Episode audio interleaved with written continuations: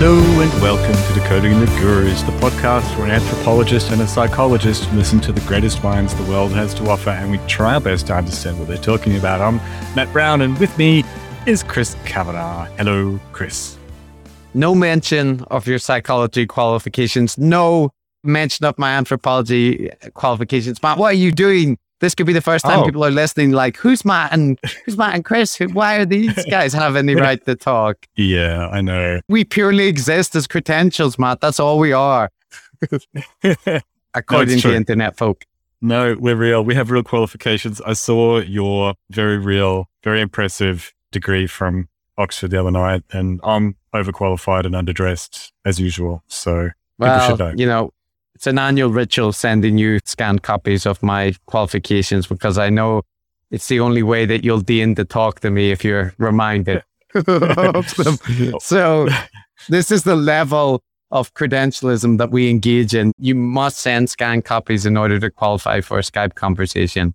Well, that reminds me of the kinds of people I do deign to talk to on Twitter. And I often find myself regretting it. I'm not a snob and I don't believe in checking people's bios and trawling through their mutuals. Looking and for their the pronouns. looking, looking for the dirt on them. Yeah, looking for something racist in there so I can hit them with it. But you were in this argument and about ivermectin and Japan. Oh God, Matt, don't remind me of the Twitter idiots. I know the guy you're talking about, a guy living in Japan who was like waffling on about ivermectin, right, and trying to Mm. look impressive by sharing Japanese language articles about it. Mm. Oh, in his case, I did have a little look at his bio and his mutuals, and all of his mutuals were these like exotic thirst type accounts with names like Lovely Baby 69 and in their bios saying things like, send me your cum tributes. I don't even know what that means, but it didn't reflect well on him. And I was thinking, what am I doing? Why am I arguing with this person? that frequently comes up in in my self-loathing spirals if I look at my Twitter activity. Like, why did I talk to that person? Why? Why? I do think it's fine to look at someone's profile because you sometimes get people acting like they're these kind of dispassionate scholars working through the issues of the day. And you go to their Twitter feed and it's Jack Posobiec and Mike Cernovich and the lies that CNN are spewing. I'm like, okay, it's That's right. helpful to know where you're coming from. So, yeah, I am relatively patient on Twitter, but just because lots of people on Twitter have no patience whatsoever. But I, I am increasingly like, yeah, I'm not sure I should spend my time on this. So, hmm, Matt, we're complaining hmm. about Twitter. This is not. But- but- things that okay. people All right. on Twitter like to hear. Off Twitter. Mark- on Twitter, off Mark- Twitter. All right. I'm going to mention something much more healthy, which I've been, I'm feeling good because I've been very good. I've been hitting the pool every morning, every weekday morning, including this morning. And I'm feeling good about myself. I'm feeling healthy. But there's one thing I have to mention, right? There's one thing about it that makes you feel bad. I don't know what it's like in other countries, but in Australia, there's this little thing called swim squad or just squad. Now, what that means is a group of extraordinarily healthy young men and women too, but in, in my case, it seems to be entirely men. These are the hardcore people. How to describe them? They look like bronzed Adonises that have been Okay. like lovingly crafted by a cohort of angels with a deep, deep appreciation for all the possibilities of the male form. And I'm feeling pretty good about myself. I'm 46 now and I'm doing my best. And I, if I suck my gut in, then I think, you know, I'm doing, I'm doing okay. And then, then these guys, They come and they show up your insecurities for the Hmm. the deep wounds that they are, right? Well, it's not a competition, Matt. It's not a competition. It's just, it's yeah, you should healthy. listen to Brené Brown. She has a whole segment on the poison of making comparisons and and these kind of things. Oh. What you should pay more attention to the material that we're covering this week, Matt. You know, I, I understand it because I have the same issues, but it's just that people always compare themselves to me and, and feel inadequate. So it's in the opposite Mm. direction, but it's a daily struggle. When I whenever I go to the beach, just Wow. Wow. I see I see heads turn Matt, and it's it's not just because of the reflective glare glistening from my alabaster skin. Yeah, it's it's just the deep admiration. I, I can sense it. I'm sure. Well, in my case, I just need to accept deeply that it's not about vanity. It's not about competition. It's just about fending off entropy.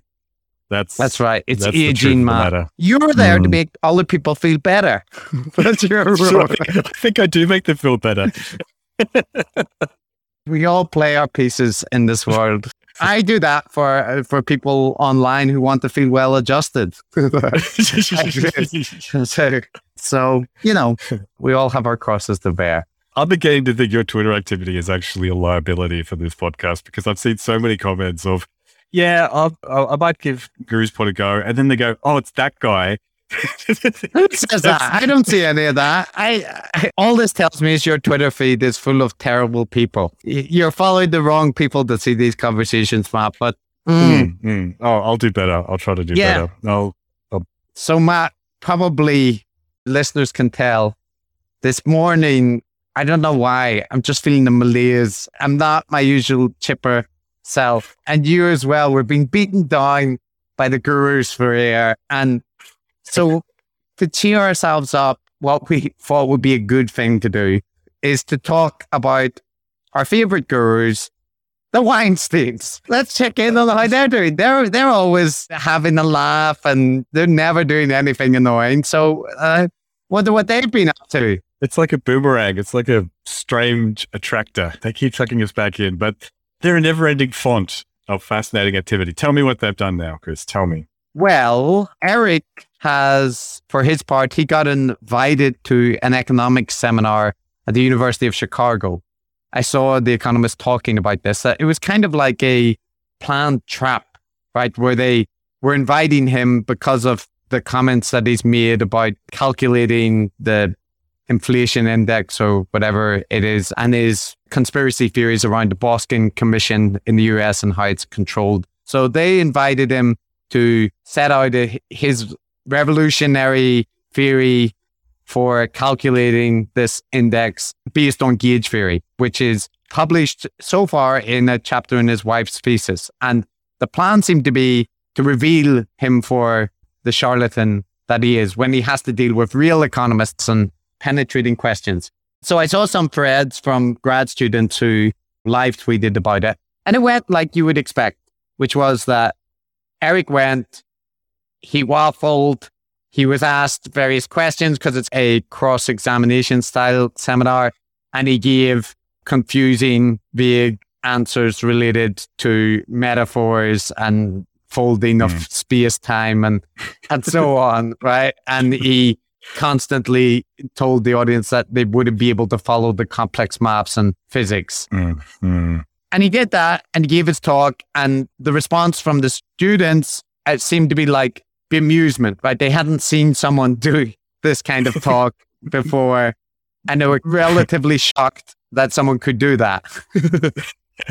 they have. They obviously haven't been hanging around Clubhouse. So they were saying, you know, why didn't he put up the equations and stuff? He just kept talking about Multidimensional gauge theory and waving his arms a lot. What's what's going on? to some extent, I feel that the economists were naive because if they think that is going to harm Eric in the eyes of his audience, they're just completely misunderstanding what his appeal is.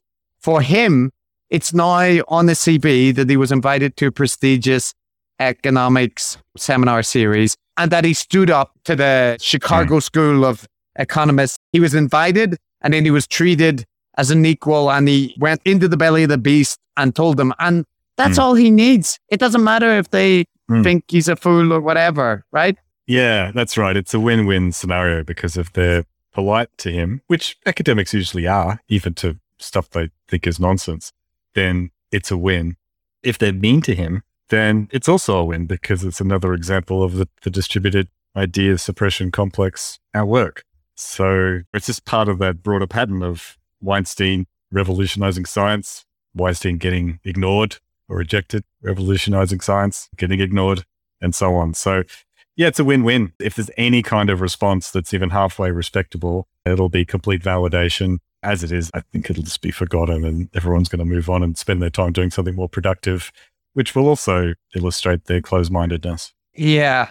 So that's what Eric was up to. Another fellow in his cap, in an academic sense, a somewhat embarrassing performance, but that doesn't matter.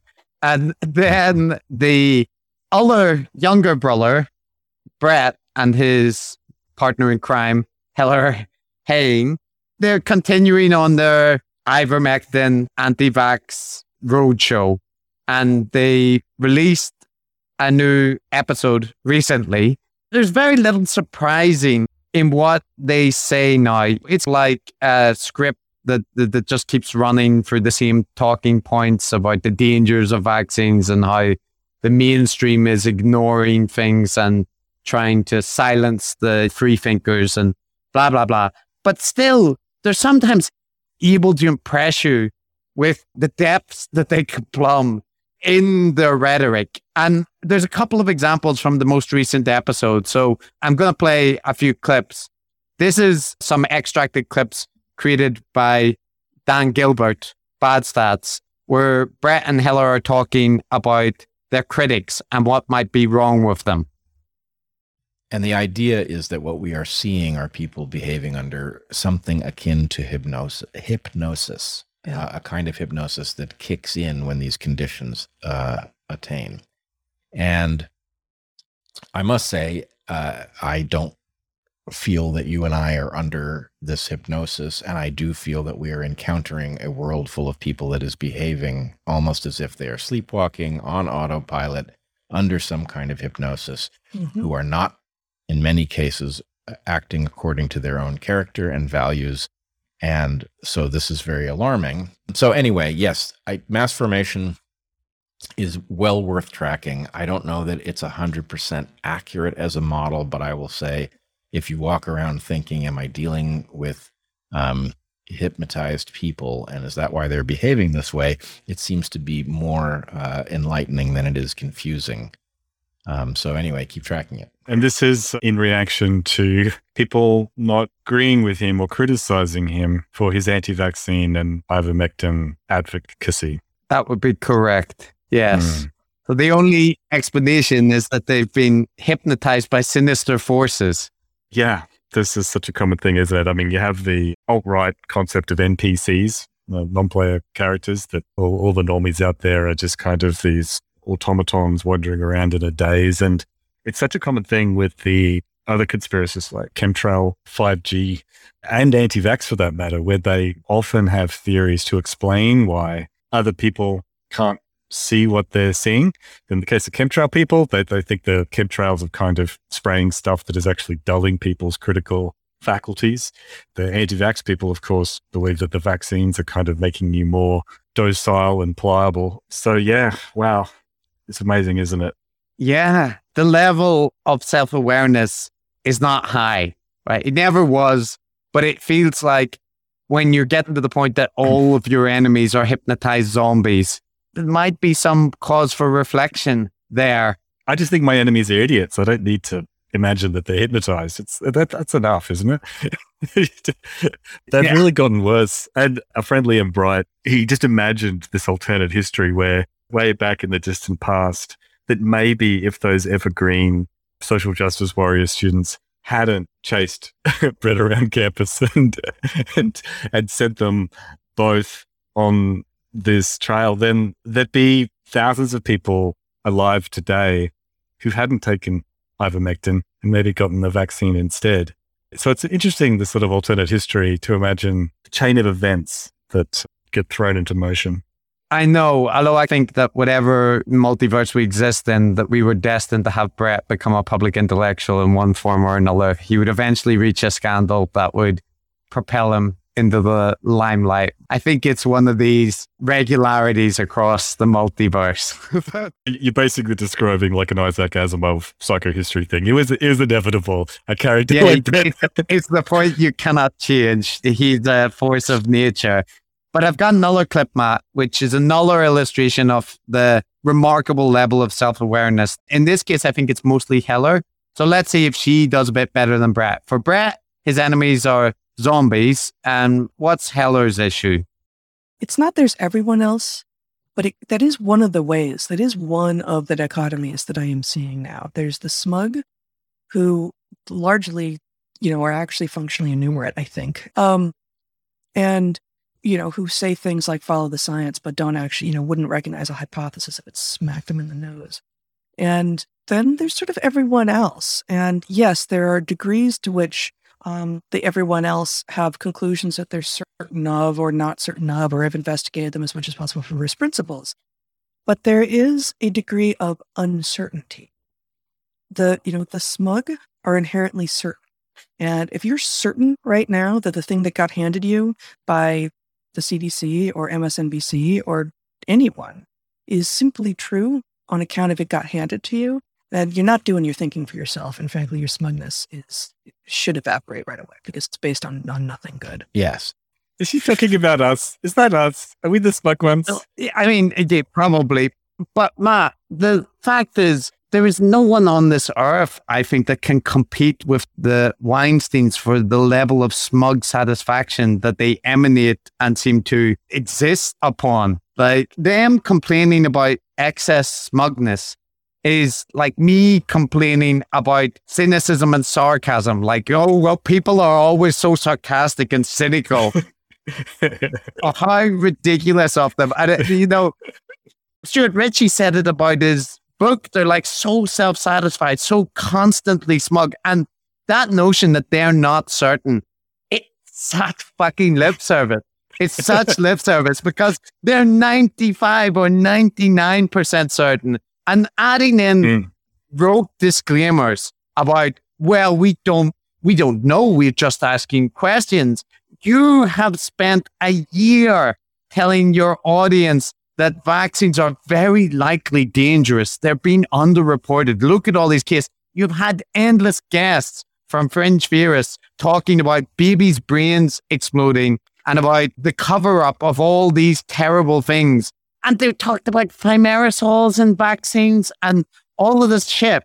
And it's a complete smokescreen. It's a complete smokescreen to claim themselves as, well, we don't know. We're just, you know, we're just interested in the truth. And they are remarkably, incredibly smug about the sense in which they are hmm. superior mm. in their scientific knowledge, their scientific approach. So I, mm. I just, I just can't, Matt. I can't no. deal with them. They're they're, they're getting worse. They're getting like worse. It's, they actually are getting a lot worse. They're much worse than when we originally covered them, and they weren't good then.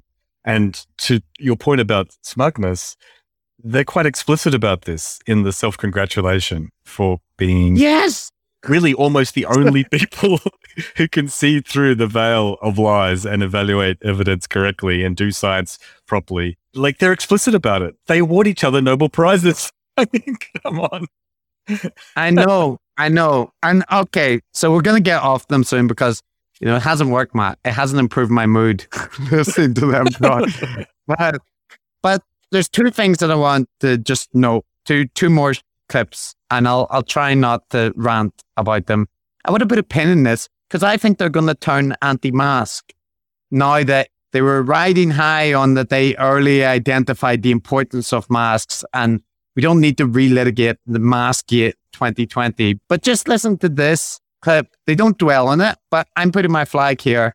There's an anti-mask turn coming you know the the waiter comes over wearing a mask mm-hmm. right? And you're sitting there not masked. And actually my sense is to the extent that this does any good at all we're more or less morally obligated to put them on at that moment to protect this person right? It is only because i don't think that this is a very effective remedy that i don't think that this is a glaring error because it's you know i mean that and that's what i was doing until i started to see all of this all of this work suggesting that they're not actually particularly effective. Yeah. But anyway, yes, um, a little bat signal that suggests uh, I don't think this policy is all that well thought out is liable to put you in contact with others who have those doubts and are likely feeling very isolated about them themselves. So the CDC or whatever were right all along, Chris. We've come full circle. This is great. This is hilarious. That'll be, I'm sure that'll be their take when it emerges. But uh, yeah, that's, I just, they don't dwell on that, but it's, I think it's definitely coming, Mm. right? Whatever the Yeah. contrarian view is, that's what they're Yeah. attracted to. So That's that's the secret, and that's why they're always wrong. I mean, statistically speaking, if they were just making random guesses on things, they'd be right at least some of the time. But their ability to be consistently wrong about everything is because of that. What you just said. yeah, so even when they take a position which is, you know, relatively correct that like masks are useful in the pandemic, it's motivated by contrarianism. It's not motivated by this parsing of evidence that they pretend they don't read the studies. They don't know how to assess literature and look critically at it. They've demonstrated that in a, a way that's undeniable with the ivermectin literature. So Hmm. their advocacy for masks was primarily promoted by contrarianism. So that's a case of like getting a point right doesn't vindicate your approach or way of thinking Mm. about things. A little while ago, my colleague described this kind of love for these mysteries and the idea that things are being hidden. And you described it as this sort of hidden world. They just love a world where in which there are these fairies at the bottom of the garden in which all of these amazing or frightening things are, are happening. But the main thing is is that it's, it's hidden. It's it, you know other Yeah. people can't see it. I think some people sort of don't want a world in which what is plain and in front of your face is kind of all there is. No, they don't. It's more exciting to live in a world of mystery and intrigue and and you uncovering it. So I get the psychological thing and I have one more clip. but I don't know if it's even like how this one is not so bad. It's just illustrating this tendency I see all over the heterodox sphere where people essentially like some people have talked about it being love bombed by the right or conspiracy theorists or any group can do it. But you take a stance that fits with what other people like and then they treat you nicely. And Brett and Heather, as with so many in this space, they kind of wax lyrical about that process. I find no mystery to it because it's you tell people something that they want to hear and they treat you nicer. Like where's the mystery? Right. But but just listen. and we have um, lost uh, quite a number of friends in uh, in recent times uh, over calling it like we see it uh, with respect to issues related to the pandemic. Guess what else, though?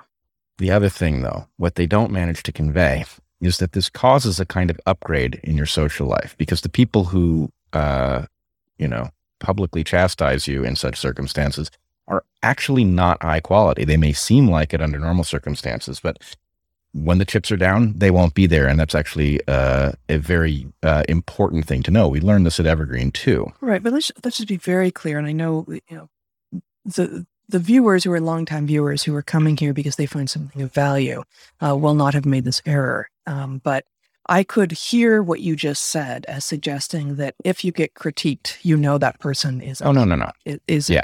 doing you a solid and isn't worth having around. No, no. A, a great friend will critique you. They will do Absolutely. it carefully. But Yeah. there's, uh, you know, there's this public distancing thing that uh, is of a very different sort. And we saw this at Evergreen. And of course, the first time we learned this lesson when this happened at Evergreen, you know, there were lots of people who we had thought were our friends who turned out not to be up to the challenge.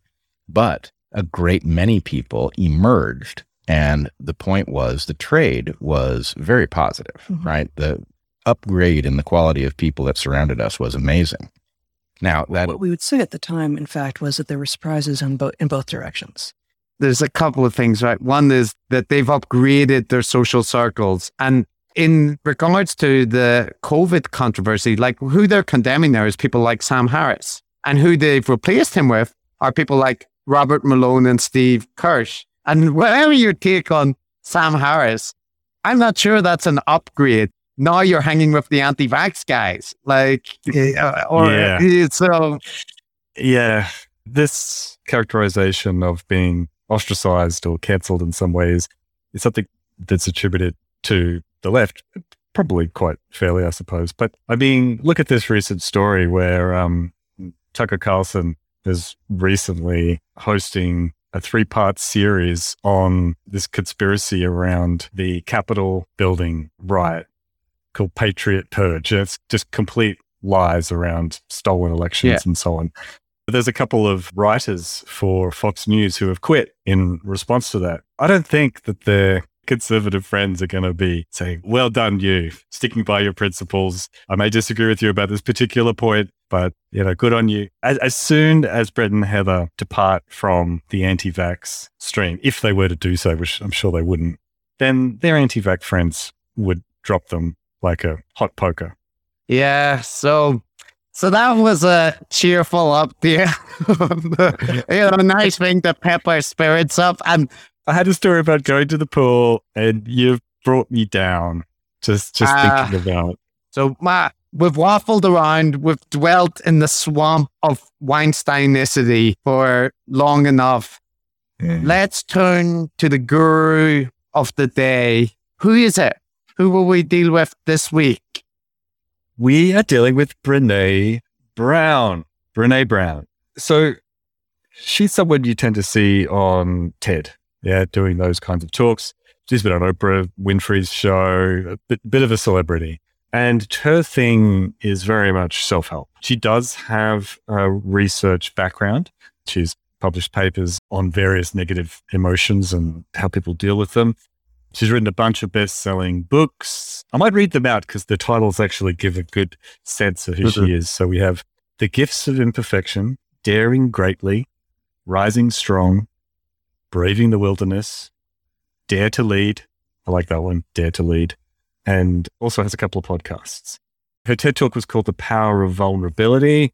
So she writes basically self help books and talks about dealing with emotions positively and rising above various kinds of trauma and negative rumination on emotions like shame, vulnerability, that kind of stuff.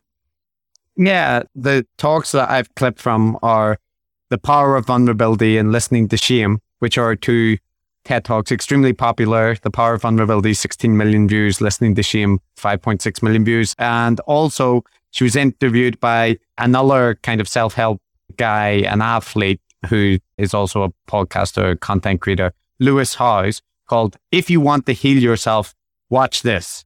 Brene Brown and Lewis Howes. So these are the episodes that I've clipped from. They're kind of interviews with her or the two TED Talks.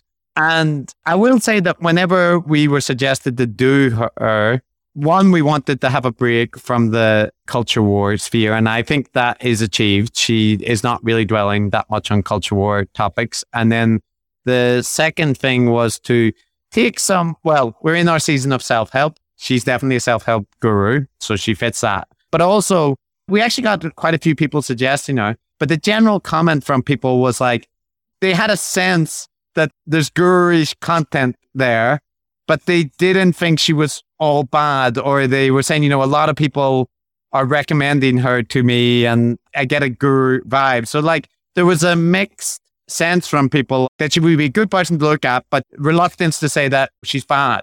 There's this mistaken perception, Matt, that, Uh-huh. that all the gurus we cover must be bad. And that is not the case, right? That's true. It's not the case. I didn't know anything about Brene Brown before we looked into her. And so I came to it with absolutely no preconceptions or assumptions. I look, I generally don't have a hugely positive view of self help literature generally, but I think there's value in self help, as we said with Jordan Peterson. So I think I was able to come to this pretty, pretty well. But as she says in an interview with The Guardian, people will find a million reasons to tear your work down. And I have a feeling you might be. Well, yeah, there was a talk she gave to creatives, which I also listened to, and I didn't clip from a 99 conference. And she talked about critics and how to respond to them. I do have a clip that relates to that, and I put it in a folder saying, "Is this us?" question mark. So it's a bit of a random point to start, but let's hear this clip about critics. a lot of people refer to it as the man in the arena quote. And it goes like this It is not the critic who counts. It is not the man who sits and points out how the doer of deeds could have done things better and how he falls and stumbles. The credit goes to the man in the arena.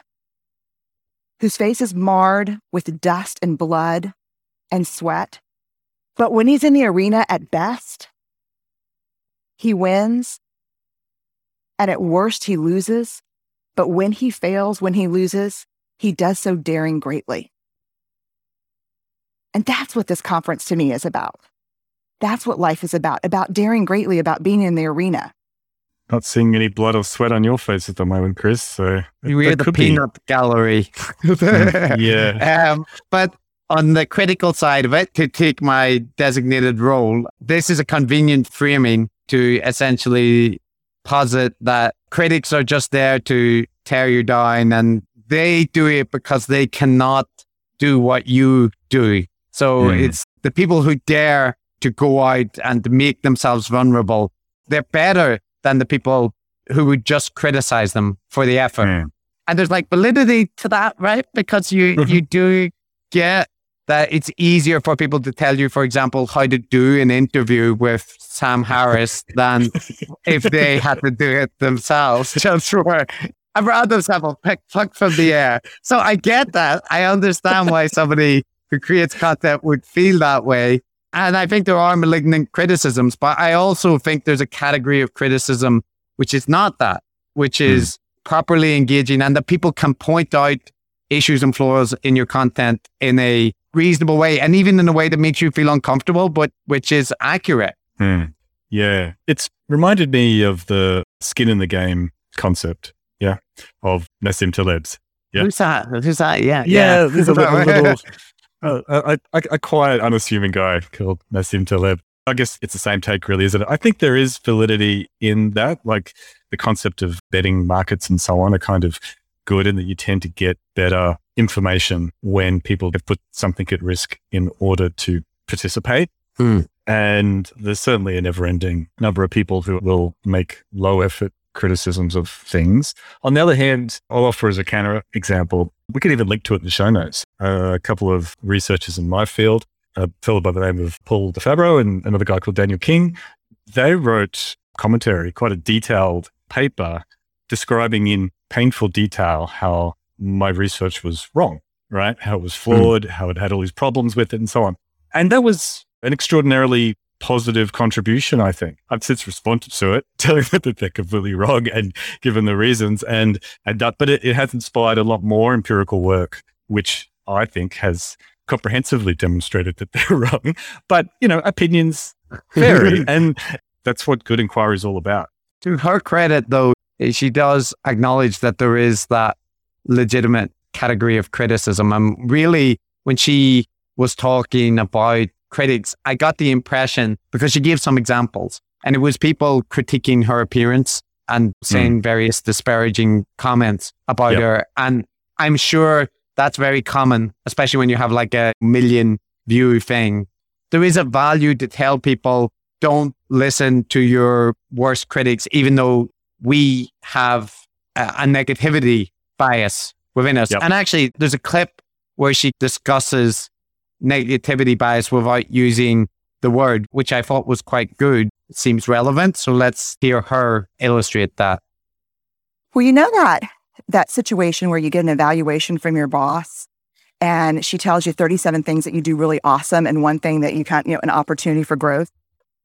Um, and all you can think about is that opportunity for growth, right? Well, apparently, this is the way my work went as well, because when you ask people about love, they tell you about heartbreak. When you ask people about belonging, they'll tell you their most excruciating experiences of being excluded. And when you ask people about connection, the stories they told me were about disconnection. Yeah. We have a negativity bias. We do have a negativity bias. We, we fasten on to the criticisms and we often overreact to them.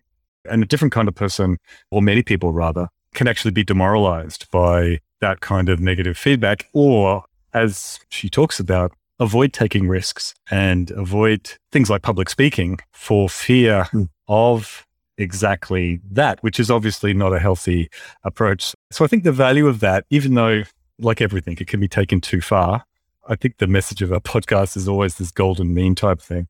But given that people do have a bit of a tendency in the other direction, there is value in that. Yeah. There's also Americanisms, right, about the growth opportunities are. I can't remember how she phrased it. And 37 areas that you're awesome in. I've never heard that in an evaluation in the UK or Japan. Nobody has ever called me awesome.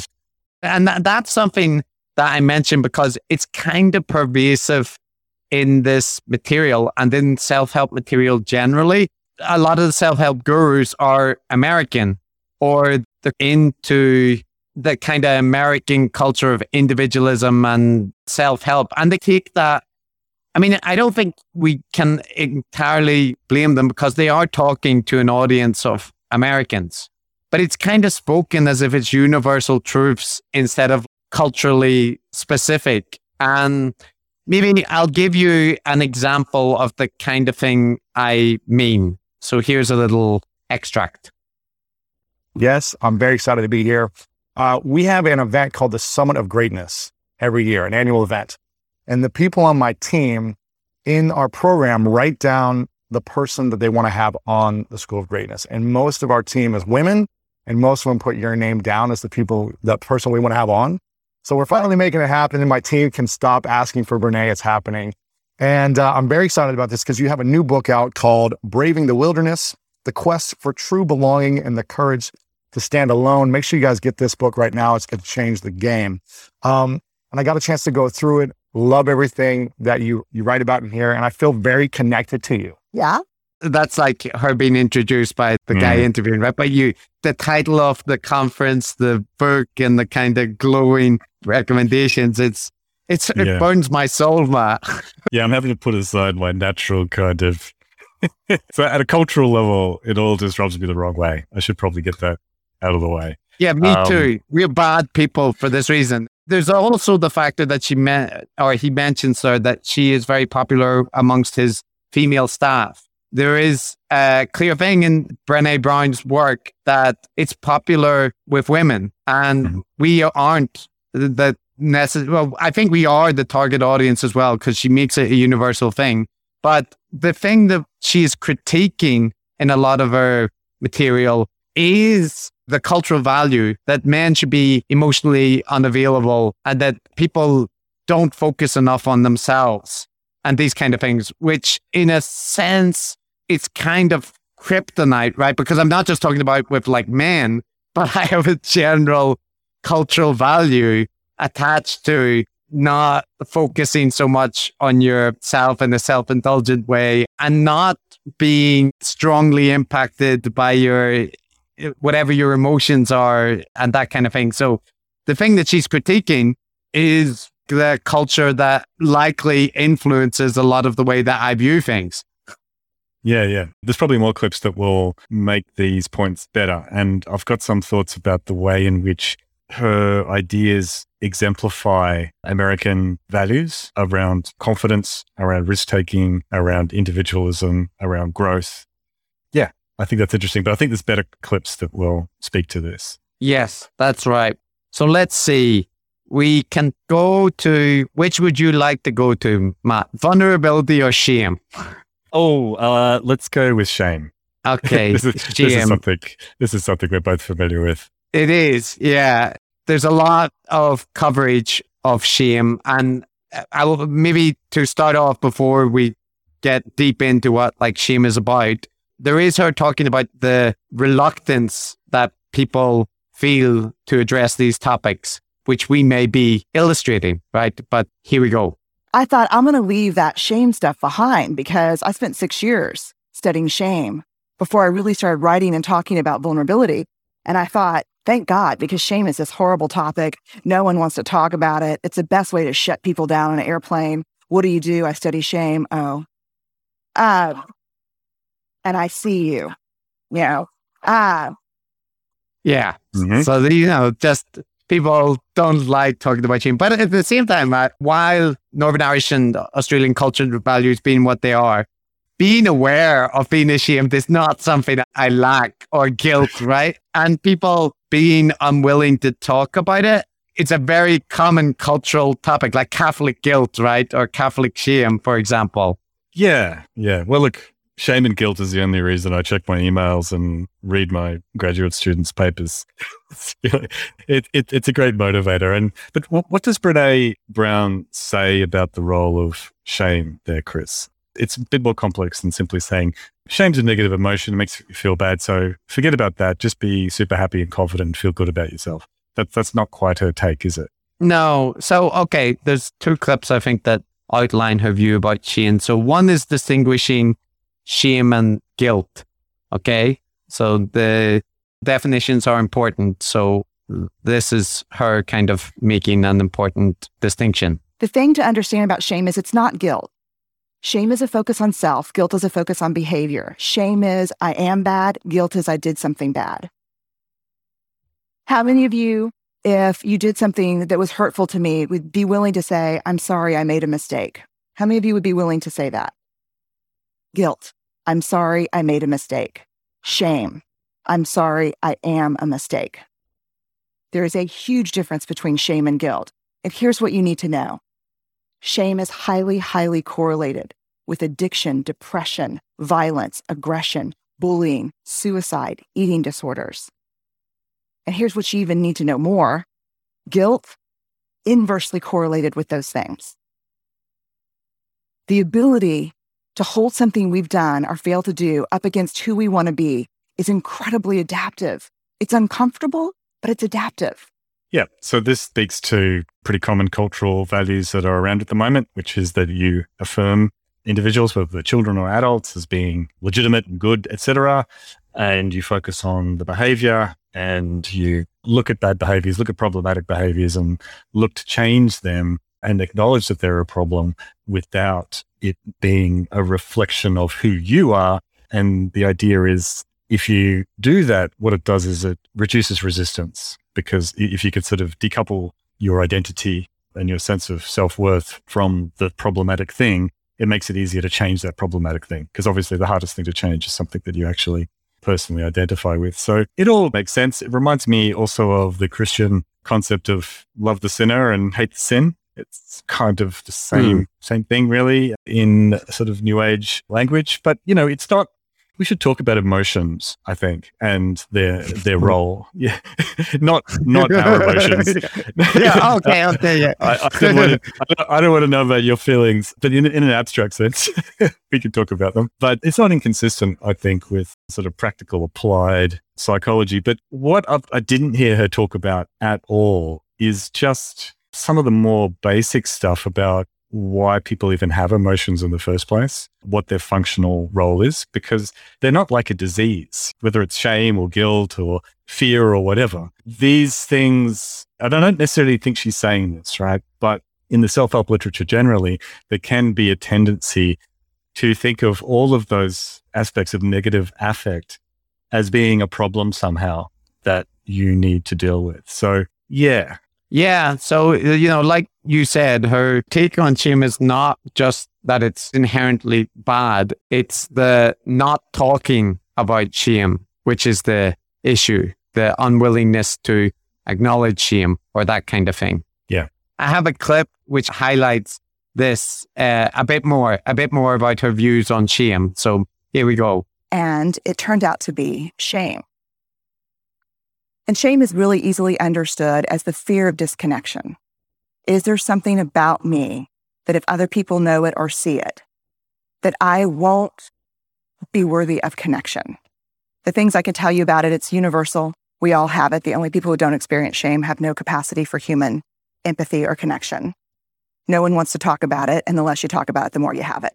Yeah, that illustrates the idea. And it, it ties into her delineation of you know, shame being bad, guilt being good, that kind of thing. But I think she neglects the role more generally of these negative emotions. So, just from a cognitive psychology point of view, all emotions serve functions. We're evolved to have them, and they're just a, a, normal thing that humans and very likely a lot of other animals have too. So, one of the functions that emotions have is to modulate behavior. So, mm-hmm as opposed to just being a purely rational brain in a box, making deductions and forming stratagems and so on, being in a state of fear, for instance, and having the fight or flight response is going to put you in a mode of behavior that is going to instigate and sort of adds the flavor, if you like, to the cognitions in order to instigate behaviors that are more appropriate to the given situation, which could be a dangerous one. Another aspect of emotion is in terms of modulating interpersonal relationships too, because an awful lot of emotions are social emotions. So, you know, she talks about shame. That's a social kind of emotion. It, has got to do with how other people view you and even the internalized aspect of it, how you view yourself, something that is not highly regarded, that's going to decrease your status in the eyes of others. So, being uh, aware of that can modulate behavior in order to help you navigate social relationships better. Feeling jealousy, feeling anger, feeling like you're not being recognized, whatever. Again, you can easily see how these emotions are going to modulate social behavior and serve as a kind of a signal to instigate behaviors that will rectify a problem. So pretty much all emotions have a valence. There's a couple of schemes of emotions. Uh, one quite neat one uh, sort of organizes it in a two dimensional kind of way. So one dimension is a positive negative valence. Yeah, does it feel good? Is it a signifier that things are going well? And, you know, stay the course because this is a good thing. So, so feeling love and happiness and excitement and interest, that kind of thing, versus feeling, you know, fear and self loathing and so on. And then the other dimension is got to do with sort of activity. Is it an emotion that kind of heightens your arousal or depresses your arousal? And this has got to do with using your energies effectively right? So emotions that put you into a heightened state of arousal are going to instigate more activity essentially.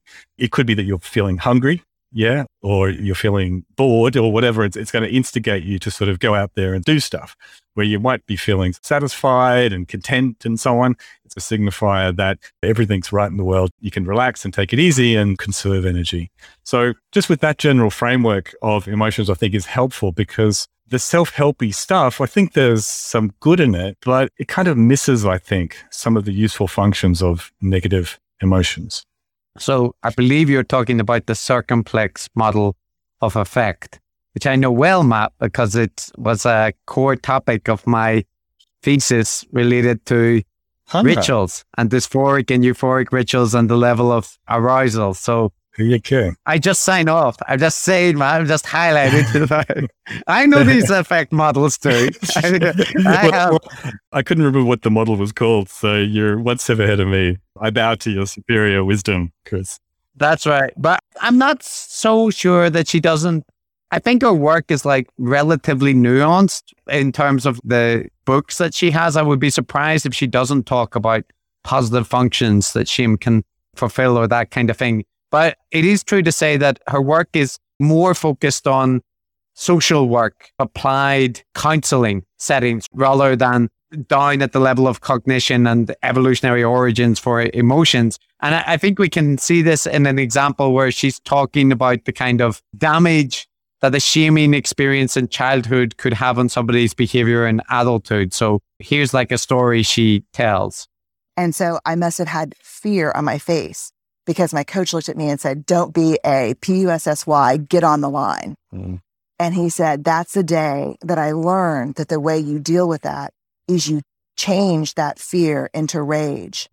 And he said, and I just plowed over the guy mm. across mm. from me. And then he said, Then I spent the next 20 years plowing over my wife, mm. my children, my colleagues, the people right. who worked for me. Yeah. He said, That's what I did with my fear. Yeah. I mean, I don't disagree. I mean, I know what you're saying about that. She's not talking to a theoretical psychology audience, right? She's talking to people that aren't happy with themselves or their life to some degree and are looking for some positive messages. And look, there certainly are people, especially men, right, who will who will translate a negative emotion like you know fear or rejection or whatever very maladaptively into a kind of overreaching towards aggression and dominance or whatever. Or alternatively, people can respond to it maladaptively in the sense of feeling cowed and, and sort of internalizing that and thinking that there isn't an option to rectify it. I think you just have to be careful not to take simplistic messages from this. Sometimes the correct response to fear is to be a little bit aggressive, you know, in an adaptive way. Sometimes the mm. response is to actually pull your head in and maybe not do that risky thing that is making you feel fearful. And she, um, Yeah. similarly, like eating cookies in a shower when you're hungover. There's the like feeling shame from that is in some ways it's good because you you realize like maybe I should have maybe I've made the wrong choices or or arguing with that person on Twitter in the middle of the hmm. night and then just thinking like what have I done? right. Like, you know, self shame can be useful at times to make you realize like maybe that behavior wasn't good. Yeah, that's that's very true. That's very true. That's another random example that you picked there. That's um, It is. It's a very. It's just you know something that could happen. I will. I'll divulge my own vulnerability that when I was a teenager, we'd go out to nightclubs in Belfast. That you know you were trying to get yourself significantly drunk before you went to the nightclub because beer's expensive when you're out. So friends would come and would drink. And I, I do remember a non glorious time when I didn't have very much time to prepare before going out. And I was doing shots of aftershock liqueur in the shower before to a rock club. So, so that's pretty bad too. rock on, dude. Rock on. No, that's bodacious. I don't know what you're talking about. Respect, man. That's not bodacious. Aftershock is not an impressive thing to be taking as a shot. So Yeah. yeah, I think So- your cookies in the, the shower is more impressive. Oh, well, look, that, that was an admirable instance of you getting over your Northern Ireland emotional male repression and divulging that. Thank you for sharing that with me, Chris. That's all right. Um, yeah.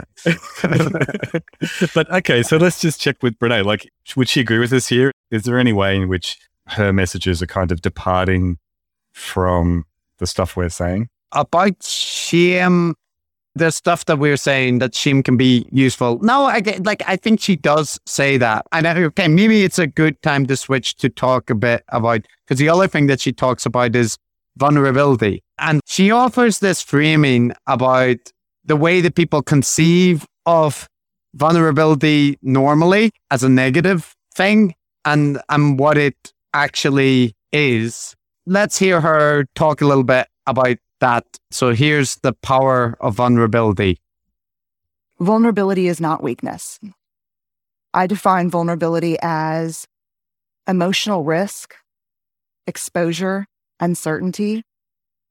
It fuels our daily lives. And I've come to the belief this is my 12th year doing this research that vulnerability is our most accurate measurement of courage. So is Yeah, that how you think of vulnerability? Because Uh, it's quite a counter, like, I mean, at least it's framed as counterintuitive. Uh, like, I, I will say, listening to your material did make me think, do I actually think that? Or are you telling me that I view things like that? Right. There were some parts where she's like, people think like this. And I'm like, do I? like, do I think vulnerability is bad? Like, yeah, I, I, I'm not sure you do, or most people do. There's that trope. It's an internet thing. So, so boomers cover your ears. It's called big dick energy. Yeah.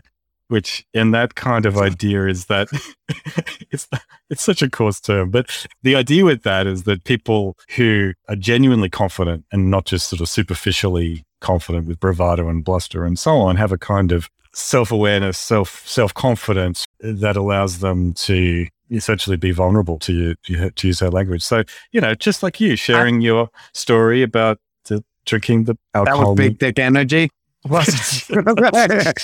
I look the the thing I will say about that is I know what you're talking about with big dick energy, but I hate saying it. Let's, let's stop saying it. BD energy, BD energy. Let's say that.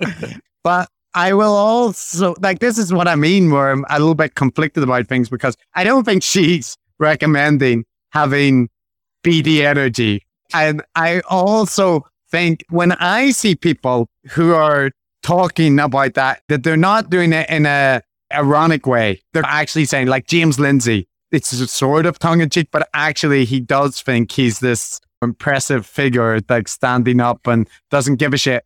It comes across to me as remarkably weak and insecure. Yeah. The opposite of the effect. So you're saying that she is calling that out as well, saying that people who project that they are invulnerable and that they don't have weakness are actually insecure yeah. and the people who are vulnerable and don't feel strong, right? That it can be a, a yeah. kind of mask at times. That's how I took it. But I guess maybe that's one of the issues here that in some ways it's a tautology, right? So p- people can take from what she's saying what they will, right? That's, you're right. Your summary was what I took from it. But in some sense, she's saying a tautology. She's saying you can't be courageous without feeling fear. Well, the very definition of being courageous is to be afraid and to act bravely. If you didn't have any awareness there was any danger, then that's not really being brave. So it's a tautology. It sounds nice, but I'm not sure if there's much depth to it. Yeah, and there is one bit where this happens. It's a TED Talk thing that oh, it's also something people do in presentations that I wanted to highlight because it's it's not specific to her, but this is a very common thing. And I, I'm always very suspicious when people do this about the level of research they put into the claim. But she talks about the original definition of courage, and let me just play what she describes. What they had in common was a sense of courage. And I want to separate courage and bravery for you for a minute courage, the original definition of courage, when it first came into the English language, it's from the Latin word cor, meaning heart. And the original definition was to tell the story of who you are with your whole heart. And so these folks had very simply the courage to be imperfect. They had the compassion to be kind to themselves first and then to others, because as it turns out, we can't practice compassion with other people if we can't treat ourselves kindly. And the last was they had connection and this was the hard part, as a result of authenticity. They were willing to let go of who they thought they should be in order to be who they were, which is you have to absolutely do that for connection. Mm. So I'll get your thoughts, Matt, but just, you know, there's this phrasing of I want to distinguish between seeking the truth and searching for the truth. Yeah. I, yeah. I, I, got a Jordan Hall vibe when she said courage and bravery. There's important distinctions there, and uh, uh, like, um, yeah. but you know, the general thing about the definition of the word potato comes from pot, meaning small round object in the old Irish, right? Or th- this kind of thing. It's just a trope of presentations that it, uh, uh like, mm. it, it brought, it's not her fault. Everyone, lots of people do it, but it's a tropish. So I, I wanted to yeah. flag it.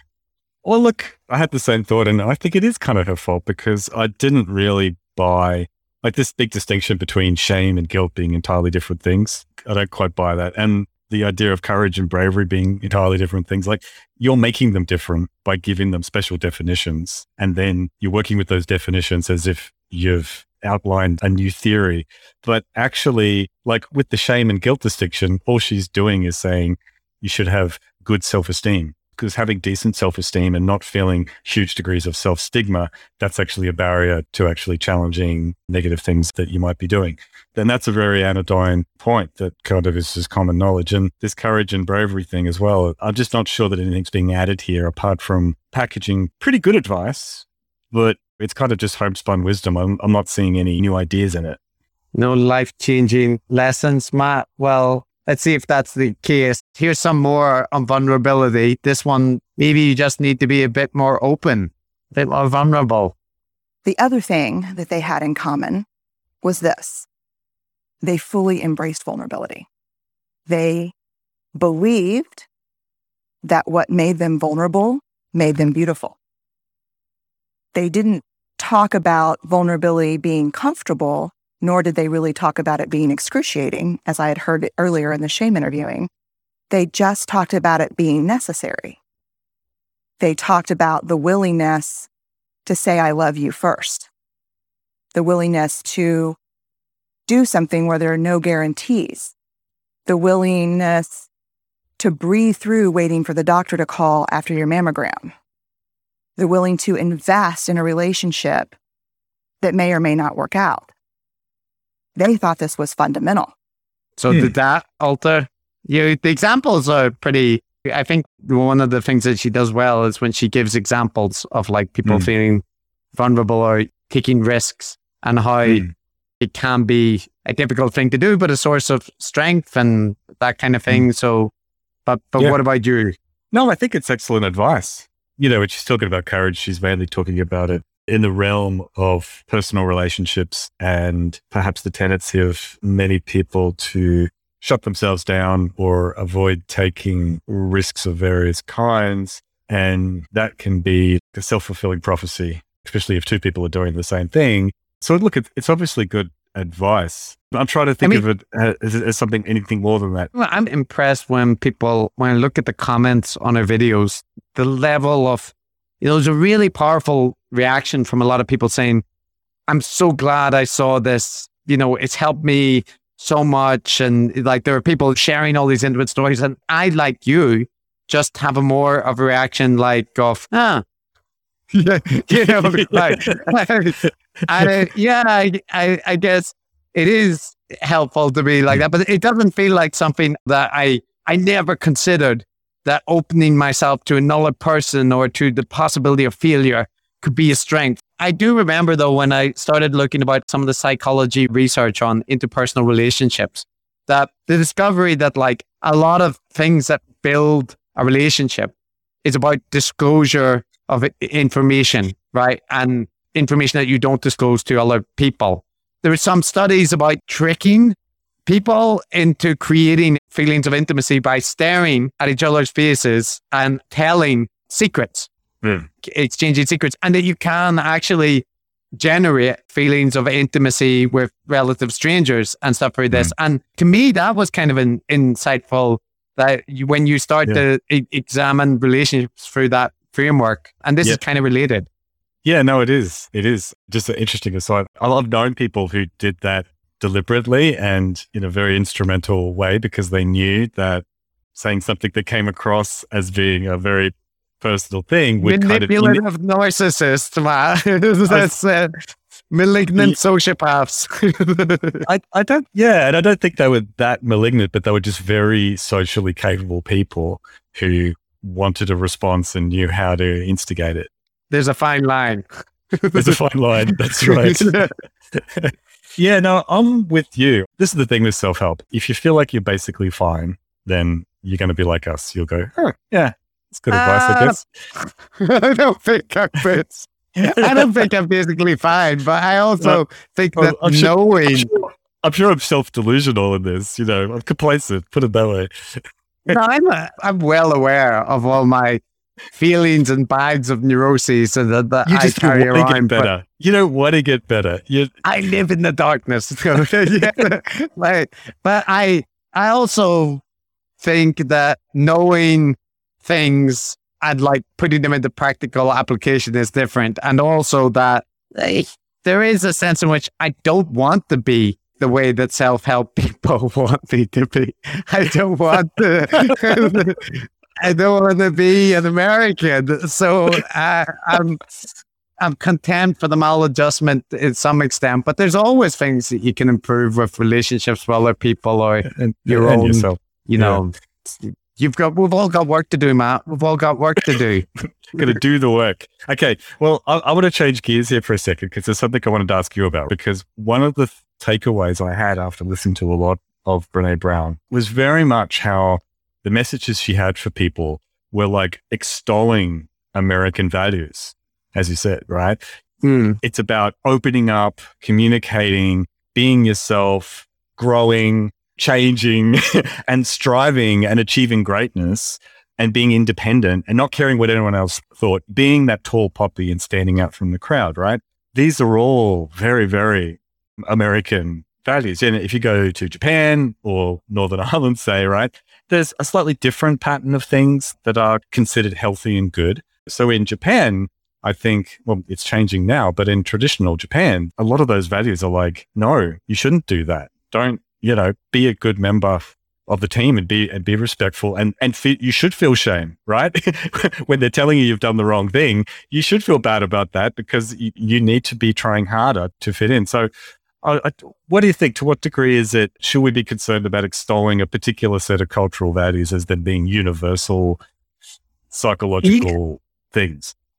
No, there's definitely there's an there's a lot of stuff in this which is like very individualist culture focused. And even within that, to some extent, a lot of the examples and stuff are fairly elite middle class kind of stuff. I'm not saying that her work primarily focuses on that, but a lot just because of the nature of who she is. The anecdotes are about giving speeches at conferences and about taking business class flights and talking to people and and there's a lot of reference to high school sports clubs and and so on. And it doesn't fit. I'm a middle class person as well and have give conference presentations. So i get some of the references but i also think that there's an alienating aspect of that that if you're talking to people cross culturally that a lot of it wouldn't relate.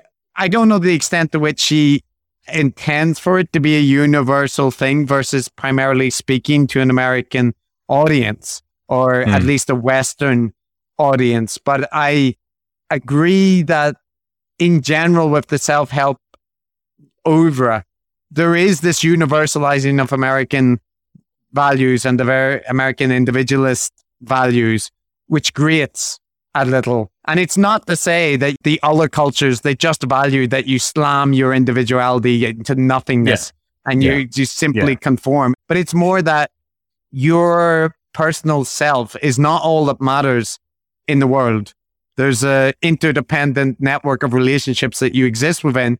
For you to function well in those kind of societies requires that you sometimes will hmm. put your self development and the interest secondary to your network. Like, I mean, I, an illustration I can give mm. from a personal example is that whenever my kids were born, and at the time people were or was using Facebook, and I would have been sharing pictures on there would be fairly normal in a UK context to do that.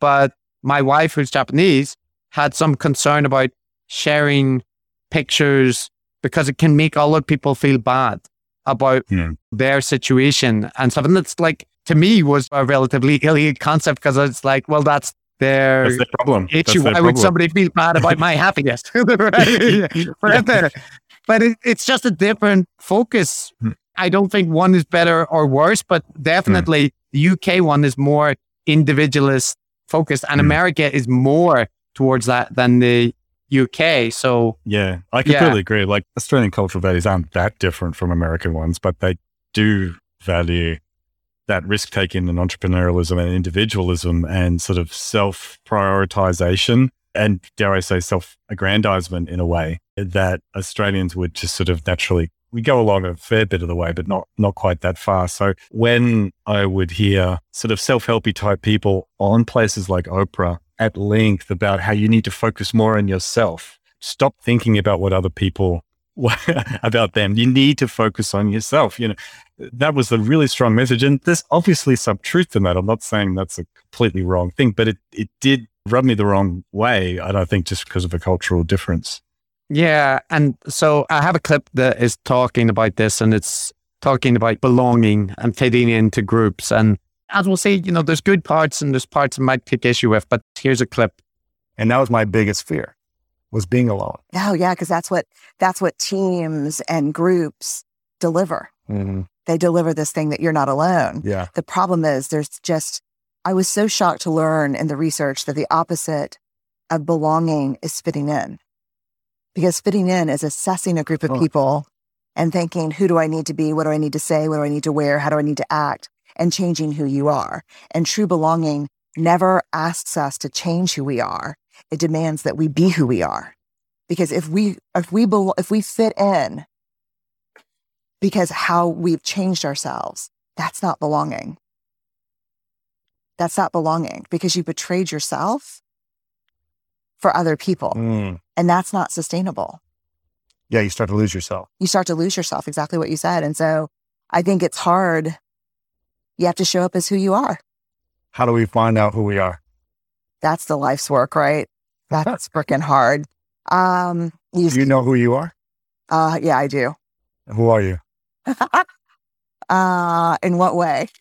That's a perfect clip. I almost can't add anything to that because Brene has, I think, made my point. well, yeah, again, there's that parsing of belonging is different than fitting in, right? There's a yeah. kind of, I get what she's saying, the distinction she wants to draw, but they are in some ways synonymous. Um, yeah, I mean, you- it, it is, it's not it's not even a criticism, right? It's just saying that this is a very American take on belonging and being a part of a group, which is that you it's a zero compromise approach, right? You know, the, you know, do you do not change yourself or moderate yourself at all. You're a force of one, and you need to find groups that completely accept your individuality. And you know, uh, that's not a bad or a good thing. That's the interesting thing about cultural values. They're just you know, they're just different. Yeah, and we heard Matt the question about who you are, right? And that this is the- in some sense, this is the most important question that exists on the earth. And like, I, I, I, you know, I'm getting I- a I sense of get- weird. I get why people. I know you know everybody wants everyone's thinking about themselves and their place in the universe and you know what kind of person they are and th- th- these things are like I I get why that's interesting, but at the same time, I also feel like how much time can you spend just so fixated on your unique self Yeah. and how what kind of beautiful butterfly you're transforming into through the various stages of your life. Is there that much of a puzzle? And like given that, I'll just give an alternative take. So this is the interviewer asking her about who she is, and this is what you, she said. We heard the start of it there. What makes you complicated? I don't know if I'm complicated, but I'm complex. Mm. Um, You're interesting. I hope so. Very interesting. Yeah, some days no. Very you know, interesting. I think what makes me complex is I think what makes everyone complex Mm. is the paradoxical nature of people. mm-hmm. So, you know, like I speak in public. I love doing that, but I'm But incredibly introverted. introverted. Yeah. Um, I'm kind of a traditionalist around things. Um, my kids say yes, ma'am, no, ma'am. But I also raise them to challenge authority every time they get the opportunity to do that, Mm. But to be really polite when they're doing it. Sure, sure. Yeah. So I think I'm um I'm unapologetically earnest. Mm. Like I believe in the goodness of people, but I believe it's hard work to stay out of fear and stay good. Yeah. And so I think I understand people. I think I have a lot of empathy, but I'm also not afraid of discomfort. Yeah. So I think there's just a lot of push and pull. Sure. And I think that's true of all of us.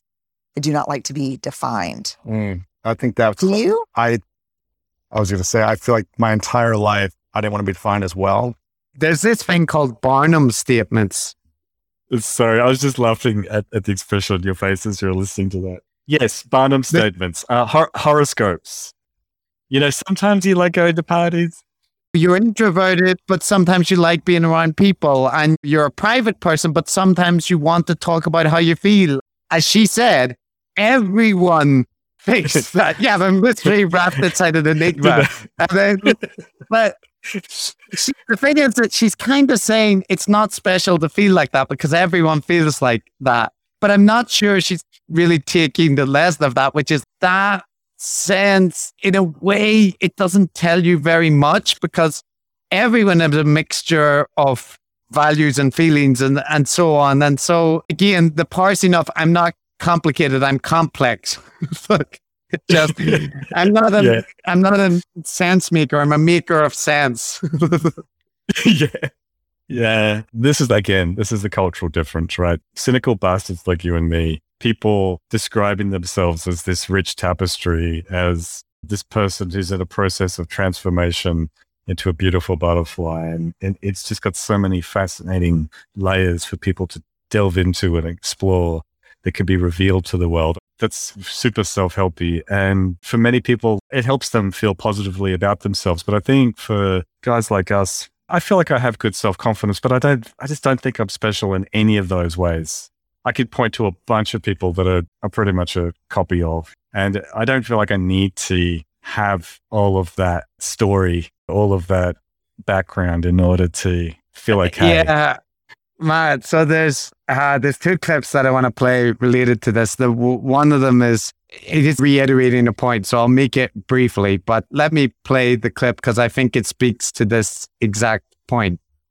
Yeah, you start to lose yourself. You start to lose yourself, exactly what you said. And so I think it's hard you have to show up as who you are. How do we find out who we are? That's the life's work, right?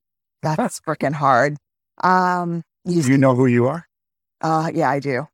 Who are you? uh, in what way?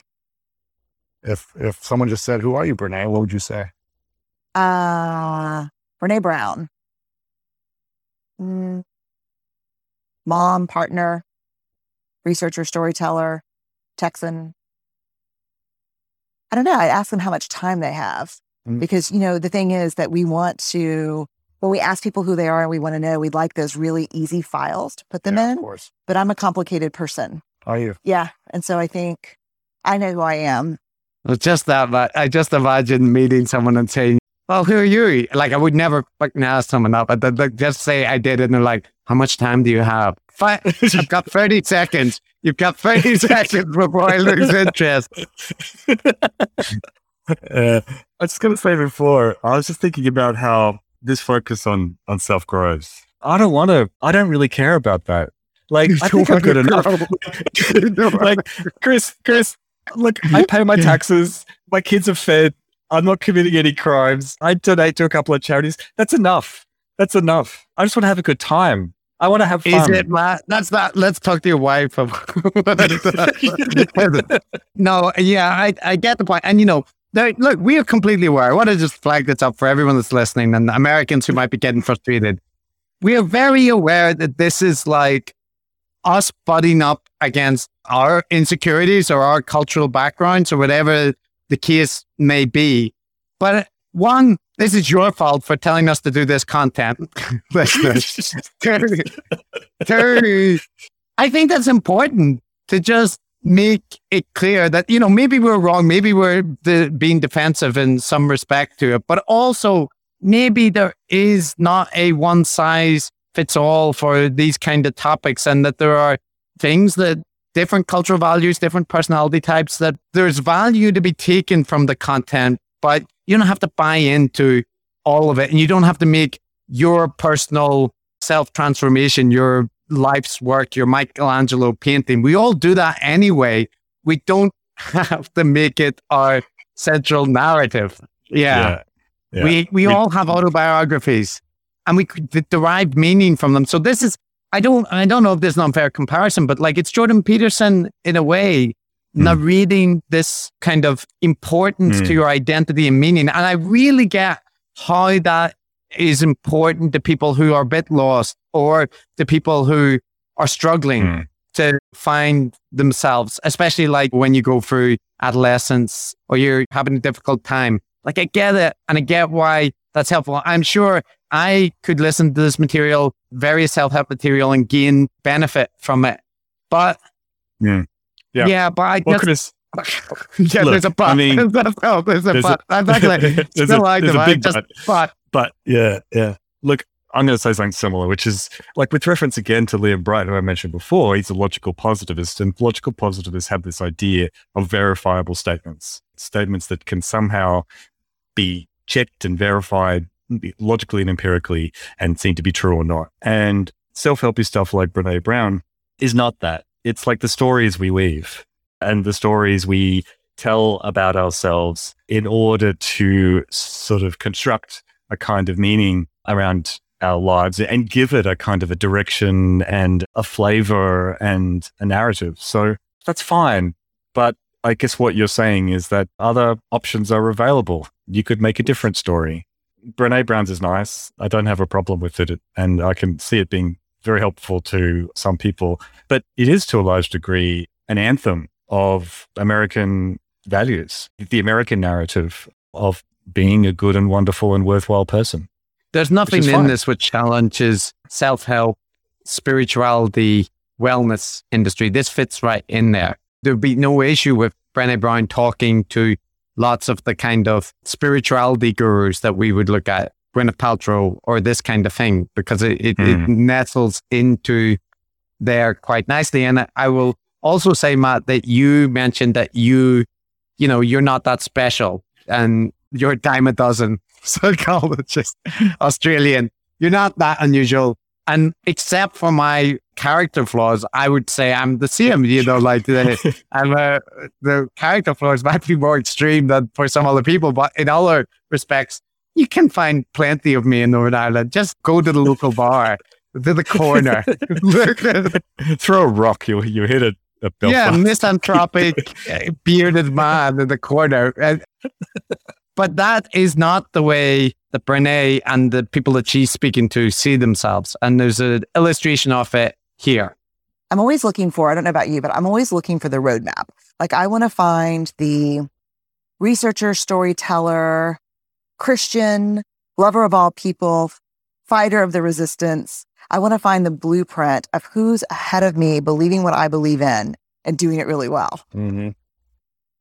But there's not really a blueprint sometimes. From, you know, like We're all trying to figure it out. Yeah. We're all trying to figure Yeah. it out. I don't get to copy anybody. And so it's hard. Yeah. It's still hard. But here's a thing that has changed everything for me I belong to me. So even when I feel alone and I wonder, like, who's my crew and who are my people, um, I belong to me for sure for the first time in my life, maybe. Yeah. It's she does a lot of work with that belonging idea. Hey, and you when you can belong to yourself, then that's that completes the circle, really, doesn't it? Yeah, the sneak is eating itself, but it's the mm. thing that they mention that you look for figures to idolize, but then the indication is that there's nobody that's quite blazed the path that she wants to walk on, which I'm not so sure. that's the the case for public uh, inspirational speakers. I also think there's value. I don't want to sound too negative because the notion that feeling secure in yourself and accepting yourself for whoever you are, Hmm. that gives you a strength that then you can forge out and be parts of groups, but you don't use that to define your worth. That's a valid, valuable thing for people to realize. It's hard to put into practice. There's value in what she's saying. But despite the lip service paid to not fitting in and being okay by yourself and so on, there's still a lot of focus on finding your crew and the groups and how you'll be successful and stuff. And there's there's talk about failure and the importance of failure. But the people at TED conferences are the successes, right? And the the people who are writing books about how to do well and stuff, they're they're Yeah, it's, it's Yeah, so and yeah. she it's like a prosperity I don't know if gospel. I'm expressing yeah? it well. No, no, I think I know what you're saying, which is it's a bit like a prosperity gospel type of thing, you know, or the secret where you believe it and it'll happen sort of thing. And the, the people saying that kind of thing are the people who have succeeded and say, you can be like me, right? This is very much like the people who they, they could be selling you secrets to invest on the stock market or whatever. I do want to give her credit uh, for one point because she she does say when she's talking at the TED conference, she like kind of highlights that that the people who are successful there are people with a litany of failures. So that being aware of that and not seeing them as just these hyper successful people, it can be useful. It Hmm. can be humanizing because you can recognize that their success is built on the back of risks and failures. I'll play the clip Yeah. just so you can hear her say it. You know Hmm. what the big secret about TED is? I can't wait to tell people this. I, I guess I'm doing it right now. Um, this is like the failure conference. No, it is. You know why this place is amazing? Because very few people here are afraid to fail. And no one that gets on the stage so far that I've seen has not failed. I have failed miserably many times. I don't think the world understands that because of shame. So, yeah, like, I think You I could be being a bit uncharitable too. Yeah, I just like a tightrope to walk, right? Yeah. Uh, look, I think I'm struggling to say much about Brene because I'd like to have an inspirational speaker who who really still is a failure. and could talk to us Yeah, about yeah. how to go on dealing with that. There's some anti-comedy that does that kind of thing. You know, comedians who Yeah. talk about how terrible they are at being comedians, but it's sometimes funny and sometimes incredibly self-indulgent.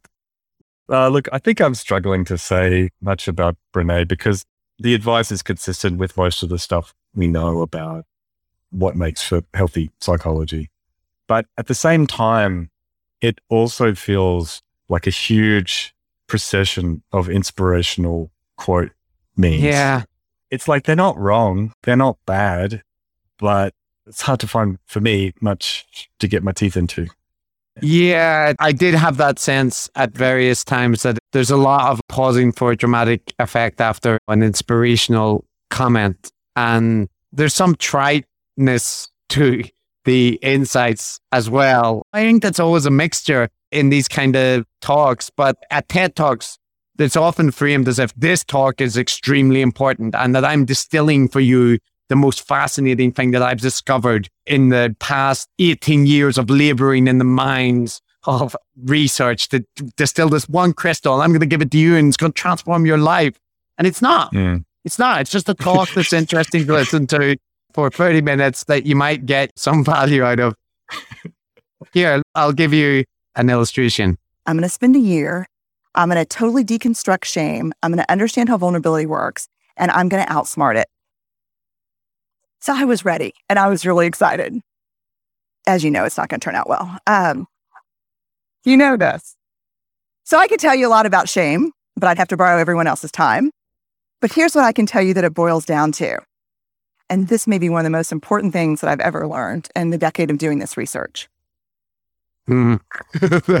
It's so TED talky, isn't it? Let's tell a personal anecdote. if I'm going to critique my specialty, that's American style self deprecation of I thought it Mm. was going to change the world. We all know how that's going to go, right? right? As subtle as a Gad Saad's wit. But it- We're sorry, I- Americans. I- don't don't don't don't stop subscribe for our Patreon. oh God, You- this you- is this is going to be We be love It's America. gonna be polarizing, isn't it? But look, okay, I'm gonna say something that I, I like, which I find quite American-y, and a specific part of America, like Texas. So she does a kind of folksy charm thing where she'll Hmm. make reference to, you know, her upbringing or her traditional values. And here's an example. I like this one. in surviving this last year, I was reminded of a cardinal rule, not a research rule, but a moral imperative from my upbringing. You gotta dance with the one who brung you.